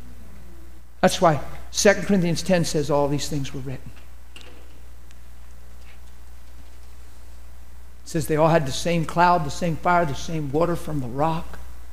But in many, God wasn't pleased. In other words, that doesn't mean God was disappointed and angry and mad in the sense that we think in that sense. When you look in New Covenant language, like soul has no pleasure in him who draws back. Why? Because he can't fulfill his pleasure in your destiny. He can't have his way in your life. It doesn't mean he's disdaining you and going, oh, you knucklehead, why don't you just step forward and quit backing up? No, we're used to treating each other that way, so we picture God that way. No, God's saying, Would you please don't back up? Oh, I can't fulfill why I created you. I can't bring you to fruition. I can't. Ah. Oh. He says he has no pleasure in that. Why? He can't fulfill and satisfy his heart desire and his created value for you when you draw back. Come on, it's intimate. He's a father. And don't, please don't say, well, I have a hard time seeing God that way because my dad didn't treat me that way. He was mean. Well, that was your dad, and I'm sorry. Serious. Because my dad was the same way. It's not now, but he was an alcoholic and said I'd never be nothing and demean me all the time and take his own life frustrations out on his son. He just didn't know any better. Poor fella at the time. Yeah, yeah. What does it have to do with me? That's just a hurting man taking his frustrations out, trying to reproduce them. It's a spiritual strategy. So, what good would it be for me right now to say, well, you know, my dad never told me he loved me. I have a hard time believing God loves me. Why am I comparing God who sent his son and died on the cross to my dad who was an alcoholic and had nothing to give? Why do we make the two relate? You say, Well, I have a hard time seeing God that way because people were so mean to me. Why are you comparing God to people and people to God? God's so good, He sent His Son. While you were yet a sinner, He said, I love you. So thank God that He's not like the people you were around all your life because that was a strategy set against you to get your heart so deceived, so hard, so hurt that when good news came, you couldn't even embrace the good because of all the bad. Why do we give the devil so much power and make so much sense out of that and just live out of that intellect? Come on, from the time you were little, there's a strategy against you to crush your value, crush your identity, and crush your image of God and crush your image of self so that when the good news came, there's nothing good about it. It's too late now. It's what, why me? Well, why would I even want God? Well, if God was so good, why and how come? And well, He can never love me because I this and this. All those different views come then when the gospel comes because we're regulating our life based on life. Are you following me? Probably worse than that, we as the body of Christ accommodate all those mindsets and try to go through all those avenues instead of expose them as lies and wrong identity. We're almost afraid to stand up and say, What does that matter that we all have a story? Why are we so sensitive to each other's story? Why do we make our story so elevated? Why do we make his story the story of the day? Amen. Why isn't that the truth about me? Why are we trying to accommodate each other's story? Well, but brother, you don't know. But when I grew up, that's how people introduce themselves. Well, I've been saved and God's really doing a work in me, but you have to understand that I had this kind of childhood and this kind of, and when I was upbringing, and my Uncle Sue and uh, Joe and my, my Aunt Sue, da, da, da, and they, that's their story. That's like in their legacy or something. No!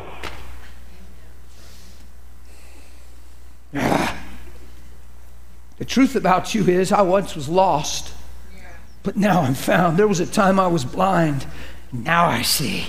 There was a time things ate my lunch and I thought it was me and took it personal. But now I've took something personal. I'm worth the blood of the Son of God and I'm alive forevermore. I'm so wrecked. I'm so wrecked. Come on, it's the truth.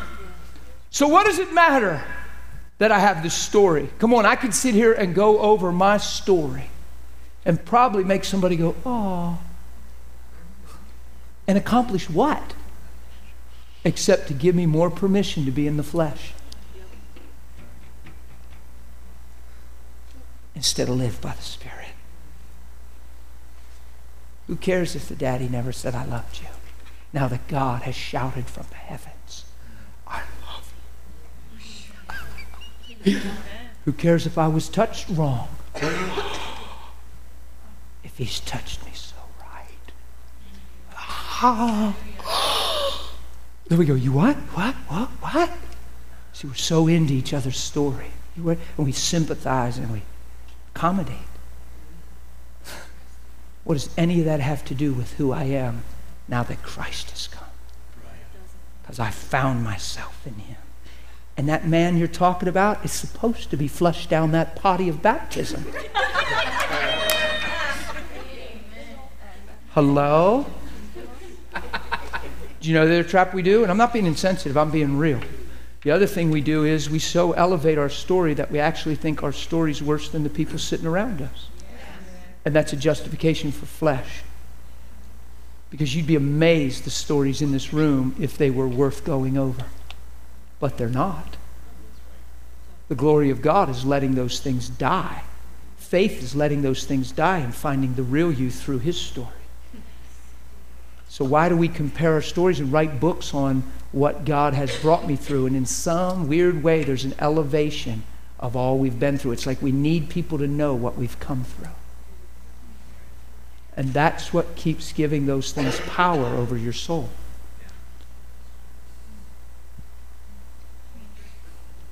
Now, I need to elevate what he's been through so I can reap the benefits of his accomplishment, not keep reliving what I've been through.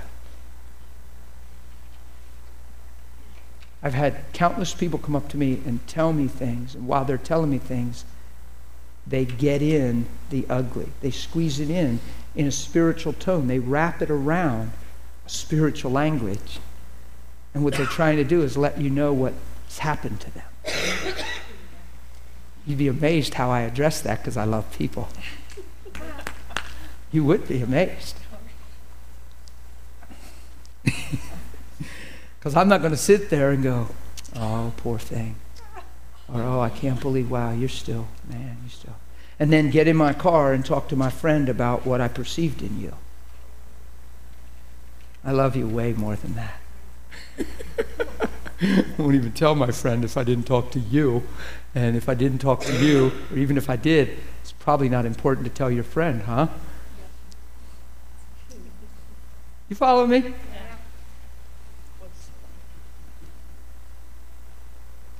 Okay. Let's move on for the law having a shadow of good things to come, not the very image of the things. It can never, can never. So the law, the law, the law can never, with these same sacrifices which they offer continually, year by year make those who approach perfect or complete. If they could have, wouldn't they have ceased to be offered? It's a question in your Bible. Come on, if you have a Bible, look at it right now. This is big, this is important. Come on, he's reasoning in God with you. If the law was sufficient and accomplished what was necessary, why'd they keep sacrificing those poor animals? Right? Okay, so year by year, so there's this annual atonement thing. The priest would dress up. You guys know the history. He'd have a rope tied to him and bells. And if the bells stopped ringing, they knew he missed something along the way and just dropped dead. So the priest was probably a little nervous on that day and didn't with boldness come into the throne of mercy and grace because the blood of Jesus wasn't shed. He's going in there and he's trembling. The fear of fear of fear of God. And he's going in there under the law with sin consciousness on behalf of the people. And he's trying to do everything perfect as a man to atone for the people to just get sin, just cover them, to kind of get them covered for another year. Right? Knowing that a year later they're going to have to do it all over again because all year they're expecting to what? Break the law and sin. We've inherited that mindset. It's drifted over into the New Covenant, New Testament church, and we talk that way and we elevate and honor sin as if it's the order of the day a lot of us deep in our heart has grown up believing we're just sin waiting to happen. That's how we teach. I hear those comments from the pulpit all the time. The Bible doesn't teach that. And I promise you, it's, it's the power of what you believe determines what you produce. It's that tree thing good tree, good fruit, bad tree, bad fruit. Identity is huge. If you see yourself for truth, you'll bear witness of truth. You get what I'm saying? Now watch. Watch this. This is huge. So he's asking a question hey, if the way they were doing it was sufficient and the worshipers were, were, were, uh, were made complete, wouldn't they have ceased then to be offered? For the worshipers, look at this, once purified. Martha said she read a translation that said purified once. Oh, I like that. Flip the two words. Purified once or once purified. What's the difference, right? One it just nails it down. Watch. For the worshipers once purified or purified once would have no more would have no more consciousness. So if the way they were doing it was the right, sufficient, God filled, spirit filled way, it would have accomplished a perfection, a purity, and no more consciousness of sin. Now you'll see as we read that he's actually it's a contrast thing. He's he's revealing the way it was through the law, now the way it is through Christ, and he's taken away the first so he can establish the second. So if the first only accomplished this, it wasn't the right way then. Watch. But in those sacrifices, there is actually, in those sacrifices, a reminder of what? Sin, Sin every year. So if you find yourself missing the mark in your life and you care enough to repent, if you care enough and your heart's alive enough to have a conscience that goes, oh, that, duh, or like, why did I, man, that is so not God. I know better. Who's ever done something like that? I know better. The only reason you have conviction is because truth's in you now, light's in you, and you care now. So you're alive inside.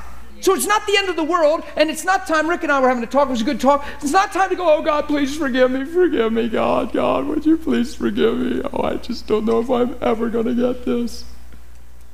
Come on, that's a zero. He's already forgiven you through the blood. In fact, the Bible says there's forgiveness for the whole world. It's just repentance. Repent. Change the way you think. So when your heart goes, oh, that's already awesome.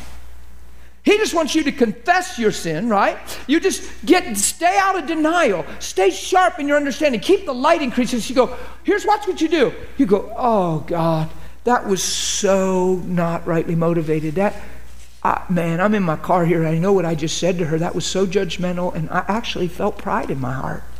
And I felt like I was mad at her. And when I said it, I sounded spiritual, but my heart was wrong. Okay? Who knows that you have the ability now to have that kind of conscience? How do you handle that? Is it the end of the world? Do you backslide? Do you drag three days in, in unrighteousness? Do you go out and sin now since you're a sinner? Go out and do more sin because, hey, what's the use? I already blown it? What? Come on. No, you go, God, and, and if it's time to go back and, and confess and make it right here, of course, that's a good thing. And listen, man, hey, remember, you know, I was just there and I know what I said to you. I realized when I got in the car, my heart was, they might not even know that was your heart. They might have just heard your counsel. But you're, you're being real. I got in the car and realized that I left what you said really offend me and I had a need to be right in your life. Well, no, what you told me helped me. That really, I understand because it was truth but it came from the wrong place. And I'm just holding my own heart accountable and letting you know that I'm sorry because I spoke to you from a motive that wasn't the heart of God. And I got so convicted, and I just want you to know you're precious. I love you, and even though that was right counsel, I want you to know I'm not mad at you. And you can take that word and you can prosper and become up. See what I mean? Keeps you a steward, accountable, humble, right? But here's what you do in the process Father, thank you for the light in my life and the truth that's showing me the motive of my heart. There was a time I used to think that way and have every right to because she shouldn't have said that or she shouldn't have done that. That has nothing to do with your heart. You've never seen me that way. And Lord, thank you for growing me and maturing me. Thank you for washing me and cleansing me of unrighteousness and even the power of the flesh. Thank you that I can be a man of the Spirit. God, I worship you. Never once, please forgive me. Why? That's not necessary. I'm already in a place of repentance and change. When you start saying, please forgive me, you have the ability then to wonder if you're forgiven or to not feel forgiven. Come on, you're free. He, he, while you were yet a sinner, he sent the Son. As soon as I said in the workplace 15, 16 years ago, I will live for you, boom, his spirit came into me. I actually felt it come into me, and peace came all over me, and I knew God was real, and I went ballistic. You see? There was no talk, no discourse, no, well, yeah, but you got. No, I already saw my heart, saw sin, saw my life for what it was, and thought, disgusting. I don't want that. God, here I am. How sweet is that? So all of a sudden now, look, if that's the way I came in, isn't that the way I ought to keep living? The way I received him, continue in him, rooted and established in faith. We covered that, Colossians 2, right? So all of a sudden, if I find myself in it, see, this is where a lot of us we, we get into a we we dwell on something and all of a sudden we actually do it, and then we go, Oh my God, what did I just do? And this condemnation crawls all over us. Well, you knew better. Well, you shouldn't have did it. Well, you were working that in your heart for two weeks. Well, now you did it. See, you don't even love God. You are all about the flesh. The way your mind is trained to operate and accept, and yet your heart is devastated and violated, and you realized what a trap it was and what a dumb thing it was in the natural. And not that you're dumb, see, because you're not a dummy. Don't say, oh, you dummy. No, what you did was a dumb thing. That see how we say because we do a dumb thing, guess what we are? A dummy. Well, as soon as you're a dummy or worse than that, guess what you'll keep producing? The fruit of a dummy. That's the snare right there. See, you're not a dummy. You just did a dumb thing. You're a son. You're a daughter. Your heart cares. So all of a sudden you see it and you realize it you go, God, there's a weakness I, I left in my life. I was dwelling in that for two weeks and I started feeling sorry for myself. And I gave myself permission to do what I thought was unthinkable. And somehow it became acceptable. God, I'm facing this and I'm realizing I was feeling sorry for myself. I was taking account of suffer wrongs. I was taking life personal. And I got snared and I got caught in an act of selfishness and tried to soothe myself, and all I did was hurt my heart. God, this didn't answer anything. Only you can answer the heart cry of my life. God, I repent of self will and selfishness, and I just rebuke deception. And I say, God, thank you for teaching me, maturing me, and loving me. That while I was yet a sinner, you say, I have no permission to sin, God. I have no permission to live loose. I have no permission to take for granted your grace. I honor you, and I'm kneeling before you, giving myself to you, surrendering and asking you to consume me with your love. Boy, that sure beats dragging around in identity crisis and condemnation and self torment. Doesn't it? Because isn't that the heart that's in you when you find yourself in a place like that? Most of the time, that's the heart that's in people. Ah. But if you don't understand this, you'll get discouraged with yourself, you'll get ho hum, you'll just whatever the situation.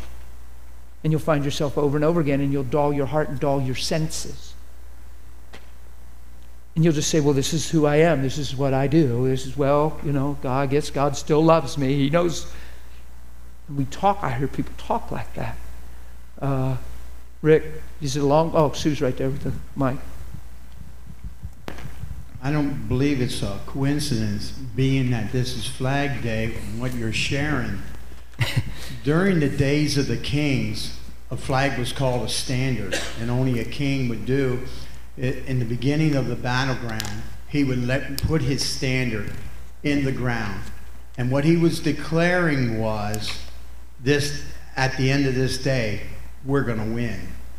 And to go along with that, I was talking to Daddy one time, and I was he was having me do the Lord's Prayer, and I was going to the part where it said, "Give me this day our daily bread," and the Holy Spirit stopped me, and He said this, "Give me the day. It's my daily bread." Back in the Old Testament times, it was all about, "Lord, would you give us the day?" When I faced the enemy and I messed up, and I get a realization of a son I live the reality of give me the day. It is my daily bread. See, no matter how it may look, I'm going to win. And that's the mentality that the believer really needs to have is give me the day. Hmm. It's my daily bread. Amen. It's a bigger view. It's a bigger vision of where it's not just even just petty self minuscule details, acts, actions. You have a bigger picture. You don't lose sight of the big picture of your life through, through one thing. That's what you can glean from what Rick's saying. There's a bigger view. Actually, the Bible says that we're to go through, go through and prepare a way for the people, raise up a standard. That's the same thing. To, to, to raise up a standard or hold up a banner means to raise up a standard for the people. There's a higher place we live from now. We're not under the law. We're under grace. Does that mean we continue to sin? Well, of course not. How can we who died to sin live in it any longer? So you die to the identity of sin. The biggest trap in the body of Christ is weighing ourselves as sinners because of our capacity or ability to commit sin. That's the biggest deception, in my opinion, in the body of Christ, is selling the finished work of Christ and grace short because of our ability to sin. We think we have to be humble and say, Yeah, but we're sinners. And then we pull that scripture out of context and say, If we say we have no sin, we deceive ourselves and a liar. So we force ourselves into a sin identity as if we can never be free from sin. It's a false identity. You're exactly right. It's a false identity. It's a trap. It's a lie. Okay. Now, watch this. If they cease to offer, the worshippers, once purified, would have no more conscience of sin. But in those sacrifices, there's a reminder of sin every year, for it's impossible. Some translations say it's not possible that the blood of bulls and goats could ever take away sin. So there's a covering of sin, never took it away. There was a remainder of sin consciousness. Watch this. Therefore, because this was the dilemma man was trapped in, that's what it's saying. Because this is the present day scenario, therefore, when he came into the world, he said, Sacrifice and offering you did not desire, but a body you have prepared for me. He's the lamb before the foundation of the world. In burnt Holy Spirit overshadowed Mary and put Jesus in her womb. He didn't have relations with her. She's still a virgin, guys. He planted, he put her in him in her. Oh, it's so powerful. He's in a seed, the lamb. God in a seed. He is so amazing. He's talking about humbling. He says he humbled himself and came in the likeness of flesh. God, the Son, humbled himself. What was Shane was saying to me? He, he, oh, it was a good revelation. He get him up here and share it. He could share it even better because his eyes lit up when he shared it. He said, I, I used to think about the ways he humbled himself, how he humbled himself by washing the disciples' feet. Is that the humility of the Son of God that he washed their feet? No. That he came and, and, and, and, and became limited and, and put himself into flesh and put himself into a body of flesh, etc., and took on limitations to take the limitations off of us so that we could once again become sons. He bound himself even to death and even to the cross and so that he could take the restrictions off of us. That's the scripture. He says that you'll do the things I do and greater things, and you'll go in my name in all authority. And heaven and earth has been given to me. Now go in my name. Behold, I give you authority over all the power of the devil, and nothing by any means shall hurt you. Do you hear how unlimited that is? What fascinated me when I first got saved and started reading the Bible in my bedroom, I started reading all these promises and stuff, and I started thinking, they're really unlimited. Nobody's teaching me this in an unlimited way. And then when you start stepping out to believe in an unlimited way, people try to calm you down, yeah. put a bridle on you, and pull you, whoa, whoa, boy, whoa, whoa, whoa, whoa, whoa. See, and then we don't understand the love of God, so we get hurt by that and hard, hardened by that. And then our heart gets falsely motivated, and then we're fighting a war that we're not even called to. It's just against men and belief systems. And then we find out that in time we haven't even grown in the things of the Spirit. We're just fighting religion and pointing it out and, oh, yeah, they're so dry. And we've gotten dry along the way because we've taken their to heart. You follow me? It's trap stuff.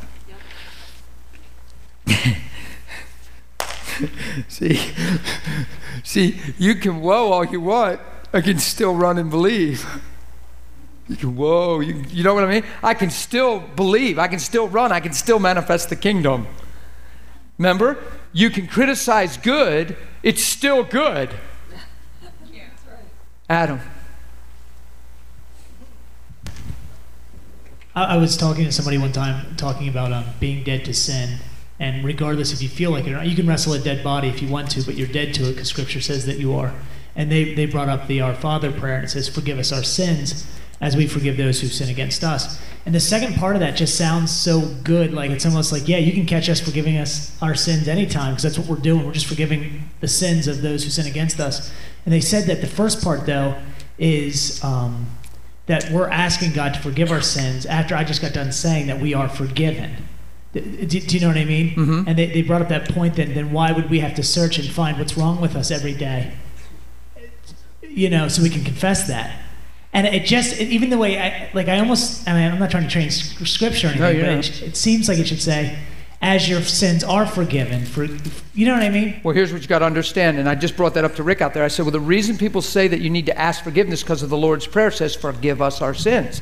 That's the, the, the scripture people use. The, but the Bible in the New Testament, so you have to understand that when Jesus came, even in Matthew in the Beatitudes, Jesus is saying, uh, "When you stand praying, forgive, lest you're not forgiven."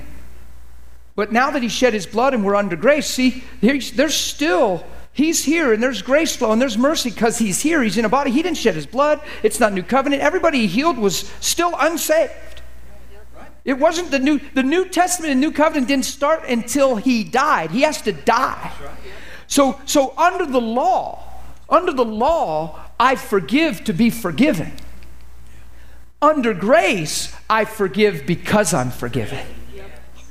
It's total transition. I can prove it scripturally because Jesus himself in Matthew under the law, under the law said, "Forgive, least you're what? Not forgiven." But look in Colossians chapter 3.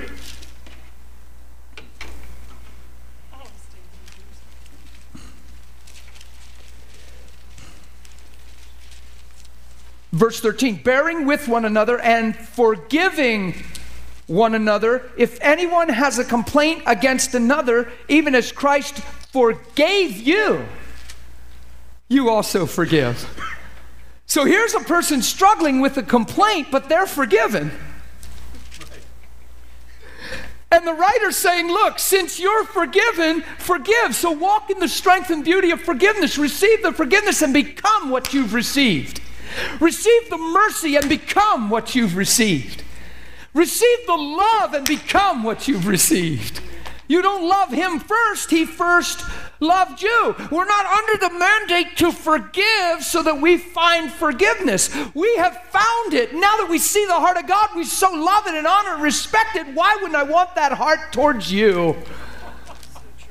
The Bible says if anything's less, it's an evil and wicked servant that's once forgiven but doesn't want to become forgiveness.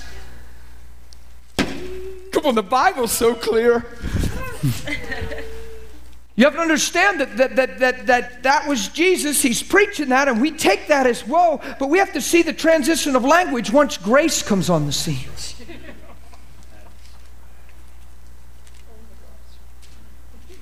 You get it?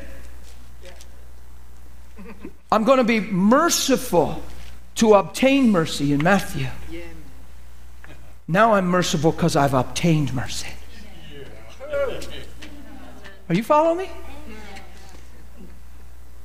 I need to ask forgiveness because it was just a sheer man you had they had to do you understand that they had to, to take things? They were in the market. They, were- they turned the house of the lord into a marketplace. Do you understand there was people there with selling things so that they could go through procedures and ri- rituals? They, they splitting the doves and doing all the stuff for different sins atonements things. There was there was procedures. Right? That's constantly from the position of debt. So when you're in the position of debt, there's a constant need for forgiveness because you're in debt. And if you're in debt, Romans 4 says that you're going to try by works to pay off that debt. So if it's works, then you're trying to pay off a debt. but it's grace. Are you guys following me on this? So, am I daily, watch this, am I daily asking the Lord to forgive me of sins? I'm not even thinking sin. I'm thanking Him that I'm a son, I'm living by the Spirit, and I thank you that you're keeping me on track and I have more of a confidence in your ability to keep me and father me than me to mess up. And Father, I thank you that if in anything I am less than your nature, motivated by less than your love, I would see it because of your light in me, and all things that are exposed are darkness and it's quickly removed. Thanks for molding me, shaping me, and making me the man of God I am. My heart is with you. I'm running this race, and the best I understand, I am serious and I am in. Now, you know if you're not. Nobody has to tell you you're not. You know if you are or aren't sincere and sold out. You live with you. Do you get it? But for me to constantly say, Lord, show me what I missed today, show me what I did, that is such a lowering of righteous consciousness and right standing with God. That's actually troubleshooting, saying that you always have hidden issues. When are you ever free? When do you ever have confidence to approach Him boldly? That's why when you go in a bedroom to pray, you take 20 minutes to get past yourself before you can even get to Him. Isn't it amazing? When I first got saved, nobody was telling me what I couldn't have. So I'm just saved a few days, opening my bedroom door, closing it like a little kid saying, I'm here, and His presence is all over me. I didn't have to go through protocol. I have a high priest who's unchangeable, who lives forever, who already went through all that to present me holy and blameless and above reproach. When am I not? When I don't live by faith. Now, is that an excuse for a twisted heart? No, that's a call to integrity and honor. And faith comes by hearing, and hearing by His word, and faith works through love. So if I can't receive His love, I'm not going to do well with faith, am I? So, what gives me the confidence to open a bedroom door and close it and say, Here I am, Lord? Because I actually believe He's excited I'm there. I actually believe He wants to meet with me. I share a vision I had. I don't know if you ever heard of it, but I walk. I saw you, Brian. I'll get you. I, I, walked into a bedroom, my own bedroom. It was I was doing this for a while, opening my bedroom, closing, and I'm here in His presence. And and do you ever have an open vision where you saw things with your eyes open? I've only ever had a few, but they're they're fun. You just don't chase after them; they come along the way, you know. And if you've never had one, don't think you're unspiritual. The other one I had was because I was way over my head. Two babies were dying right now. They were unhooking respirator, and the mom was freaking out, and I'm on the phone, and I'm ready to do the God thing and pray for the babies. And my whole kitchen turned into a sky. And a big hand, muscle bound hand that an artist couldn't even draw, came down and scooped the babies.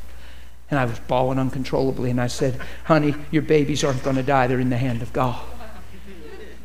They unhooked the respirator, and the little baby that had no lungs laid there and breathed and never died. Yeah, you, yeah. Now, if my theology wasn't what it was, when that hand did that, I'd have said, Take heart, honey, your, hand, your children are with the Lord. They're in his hand, they're with the Lord.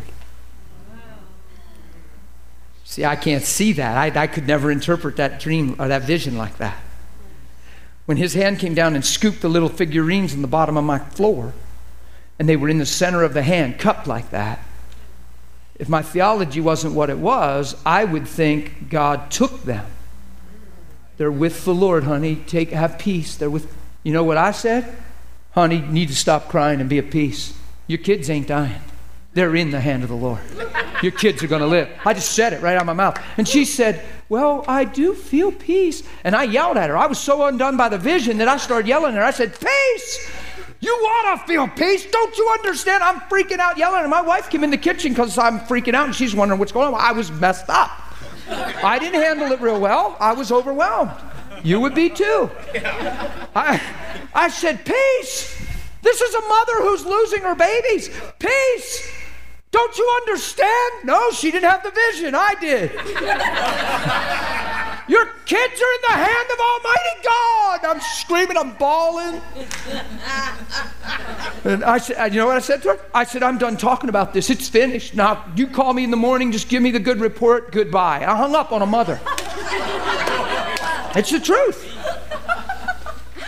There was a neat story to that because that lady came to a healing service, an atheist, not believing in God, and her sister drugged her because she was seeing miracles and said, You just need to check this out for yourself. And when she came, a deaf lady got her hearing opened up, and the girl was trying to leave in shock because her atheism background was confronted. And when she was going out the door, I stopped her. I said, Excuse me, hon. Yes, you. Sweetheart, I don't mean to embarrass you. I'm sorry. But it's not good that you leave. There's something driving you out of here. What's going on? You're, you're, you don't need to leave right now. Please come in. And she just came up the middle aisle like this. And I said, Honey, what's going on? She said, I came here believing there's not a God. I said, When those ears popped open, you went, Oops. She said, Yeah, I just need to go think through. I said, No, honey, you want to know him if he's real? She said, Yeah. I said, Give me your hand. She gave me her hand. I said, Thank you, Father. And she, she's cried. I don't know how God does that. He just does that stuff. It wasn't theology at that point, it was just, I love you. He just came on. And then the Lord showed me that her heart was breaking as a woman that she couldn't conceive. So I said that, brought that up. Now she's really, because now that's the heart cry. And, and it's hurting her marriage. Young lady, why bother even being with my husband? I can't even have fruit through it. I can't even get pregnant. A lot of stuff happens like that. Emotions, women. Why bother? You know, because every time she comes together with her husband, it's a constant reminder that she can't have kids. Instead of just enjoying her husband intimacy and just expressing love and feeling, it's just a heart for one another. It's it's become more. Just think of that. And then the young husband, my wife doesn't even want to come together now because we can't have kids. So now, now he doesn't even think I'm worth even sleeping with, and, and all that crazy stuff that comes out of all that. Think with me. It was a true story how she did this too. I'm not trying to be funny with it. I took her hands. I said, Well, listen, God showed me that. We're prayer is going to open your womb. So we prayed. In six weeks, she was found to have twins in her. But when I prayed with her, she now believes God's real because he came on her and she's flush. And I said, and then I got this word of knowledge. So when we prayed, she, who knows she's on page now? And she's got this, and I said, womb open, you know, Dada, you could see the seed. Well, first I said, are, You are married, right? And she said, Yes. And I, she showed me a ring. I said, Good, okay. So, just making sure I wasn't praying for her to go, go hop on some with some man, you know. Ah, let's have kids now. well, watch what she did. I let go of her hand and, and I looked at her, and she's, this girl's just staring at me. And she said, Thank you. I said, Amen. She's backing up, and I said, Do we need to pray for your husband? She said, because I realized there was hardship there. She didn't have desire. He had desire. She couldn't get pregnant. What's the use? Why bother? And there was creating animosity. And now she's got this fire in her eyes because she can get pregnant. And I said, do, you need, do we need to pray? She said, He'll be just fine. and she backed up and took off out the church. And I guarantee you, she ran and pounced him. And he's probably thinking, I don't know if there's a God, but praise the Lord. Serious, because he's like, what? It? I don't know what they're teaching you in that church, but go back, girl. Go some more. Because you know how people are thinking. He's probably feeling sorry for himself, you know, young marriage, can uh, never be the same, our intimate life is shot. Now his wife comes running home from church, pounces him. I don't know what that message was, but praise that preacher for whatever he preached. six weeks, but at six months pregnant, the babies came. One pound nine, one pound ten ounces. Oops. It's real, but it ain't God. My thought to her was Did God give you the grace to conceive? Yes. Then He can protect these children and keep them. Let's pray when we went to pray, that's when I got the vision. So the vision was awesome. I walked into my bedroom. This is how I got on that story. I walked in my bedroom one day. It just, just happened for a flash, but it was fun. I don't live for this stuff, but when it happens, it's so fun. I opened my bedroom, went to close my door, and I went like that, and my whole bedroom, I can't even tell you, it looked like heaven, but I'm thinking it must. It was a throne there was glory on the throne. I could see the image of one sitting on the throne. Couldn't see his facial features. I told you yesterday he probably looked a lot like me since. I'm just having fun with that. But I went, I, I, and there was a myriads. It was uncountable, angelic, as far as you could see, around the throne. And my ceiling was infinite. It was just picture that, as far as you could see. And this, this glory. So I walked into my bedroom. I had the door closed. I'm going in there like, a, like to meet with the Lord. Theologically, He's in me. He's with me. He never leaves me or forsakes me. But it was a meeting place. It was a intimate, when you ain't looking, you know, yay time, right? So I, I went, Lord, I just, Lord, I just go into your presence with all your holy angels, God, in the presence God. I'm like, And I heard the Lord in a loud go, because they were all worshiping him. Holy, holy is the Lord. They were glorifying. It was all the revelation stuff. It was loud in there around the throne of worship. And I heard the Lord go, shh, this big, loud hush. And everything got pin drop silent. And I heard this majestic voice say, My son has come to talk with me. And I crumbled right there. I was like, Oh God. You know? I had a pretty good time in the bedroom. But he was, now who knows he doesn't stop heaven and get everything quiet. He was making a point to me that when I seek him, I find him, he hears me when I pray. That he can, he's, he can multitask and not miss a beat. In other words, all this is going on, but I know you, boy. And I love you, and I'm so glad you came to talk with me. So he gave me the impression that he hushes everything to have audience with me. See, I got to tell you a little bits of those things so you know what's wrong with me. I slipped that stuff in there. Because all that pertains to God reality. So I'm not trying to believe in God, am I?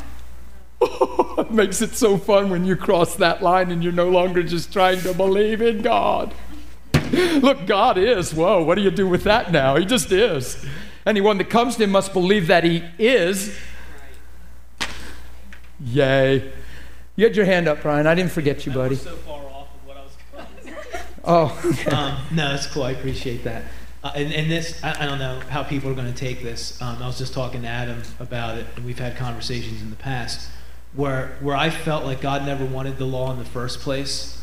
Um, the law, um, they they were let out of the they were let out of bondage to hear his voice. They were given the same opportunity to come up on the mountain to know him in the same way Moses was, and Right. they hardened their hearts. That's so good. Um, in the same way that now we're let out of bondage through Christ, we're also given the same opportunity to know him, and there are going to be people that will choose not to, Right. simply based on the fact that, and you were saying earlier, that faith comes by hearing, hearing by the word of Christ, which leads to a taste and see gospel, but Satan's all about seeing and tasting. Right.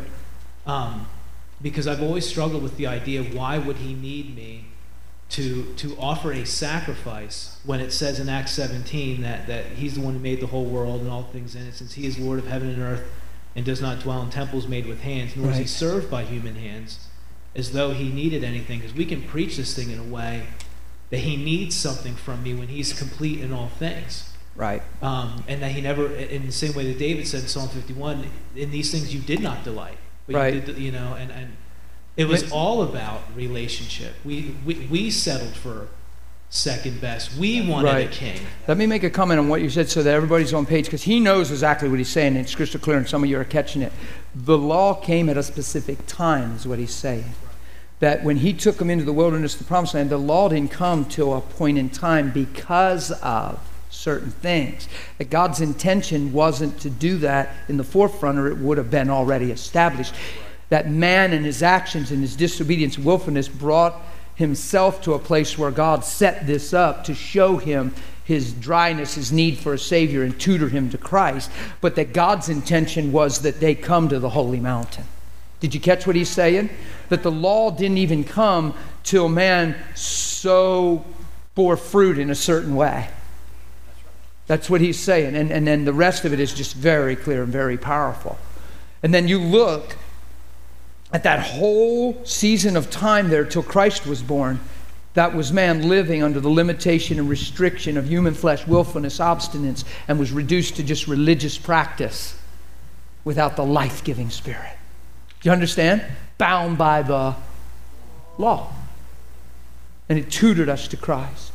This is very powerful concept. It shows the heart of God. God calling his kids back into the wilderness. Right? Remember how he says, I, oh, like a mother hen brooding over her chicks, I have longed for you. Jesus is crying, representing the heart of the Father. He's crying. I have longed to brood over you and to hold you like a hen of chicks. But you were not. Oh my goodness, that's y'all watch that stuff, man. I watch some videos where they act that out, and I'm like, oh, I get messed up. No, I was just gonna say.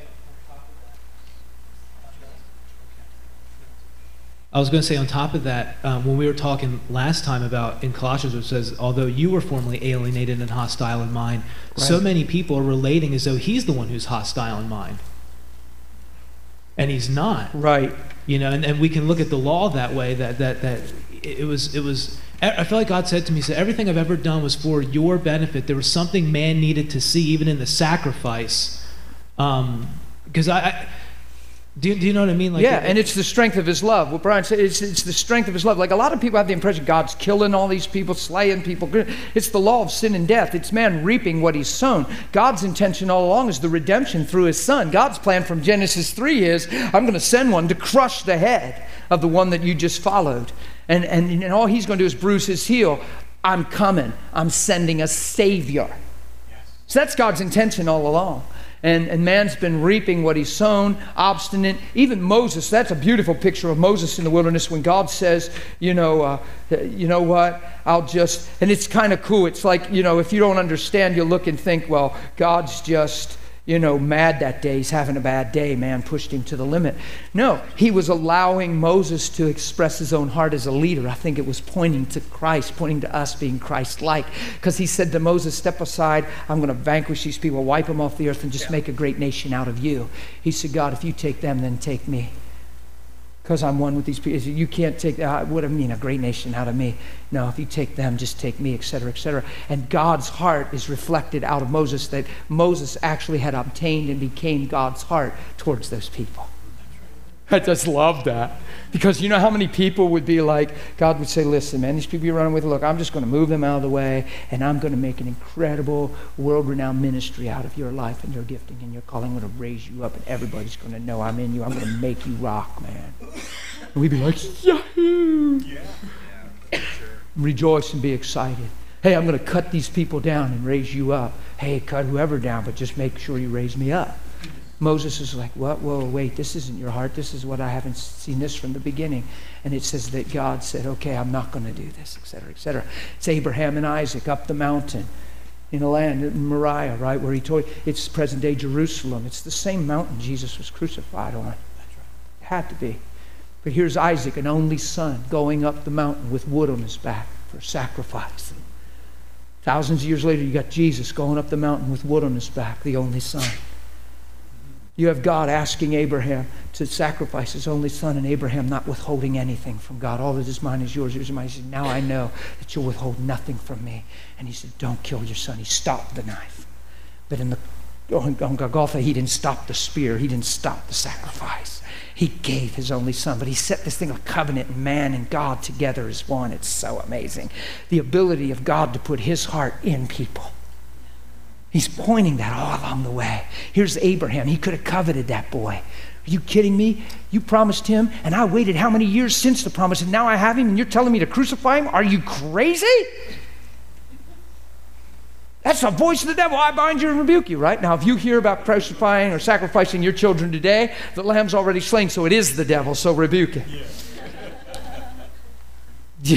but there was an amazing picture there, an amazing story. But it was Abraham completely trusting. And it says later in Hebrews, it explains that even Abraham decided in his heart that since he was the son of promise and God gave him, even if he sacrificed him, God would raise him from the dead. Didn't even think so. Let's go. you get it? We didn't even scratch this stuff. We are not doing well.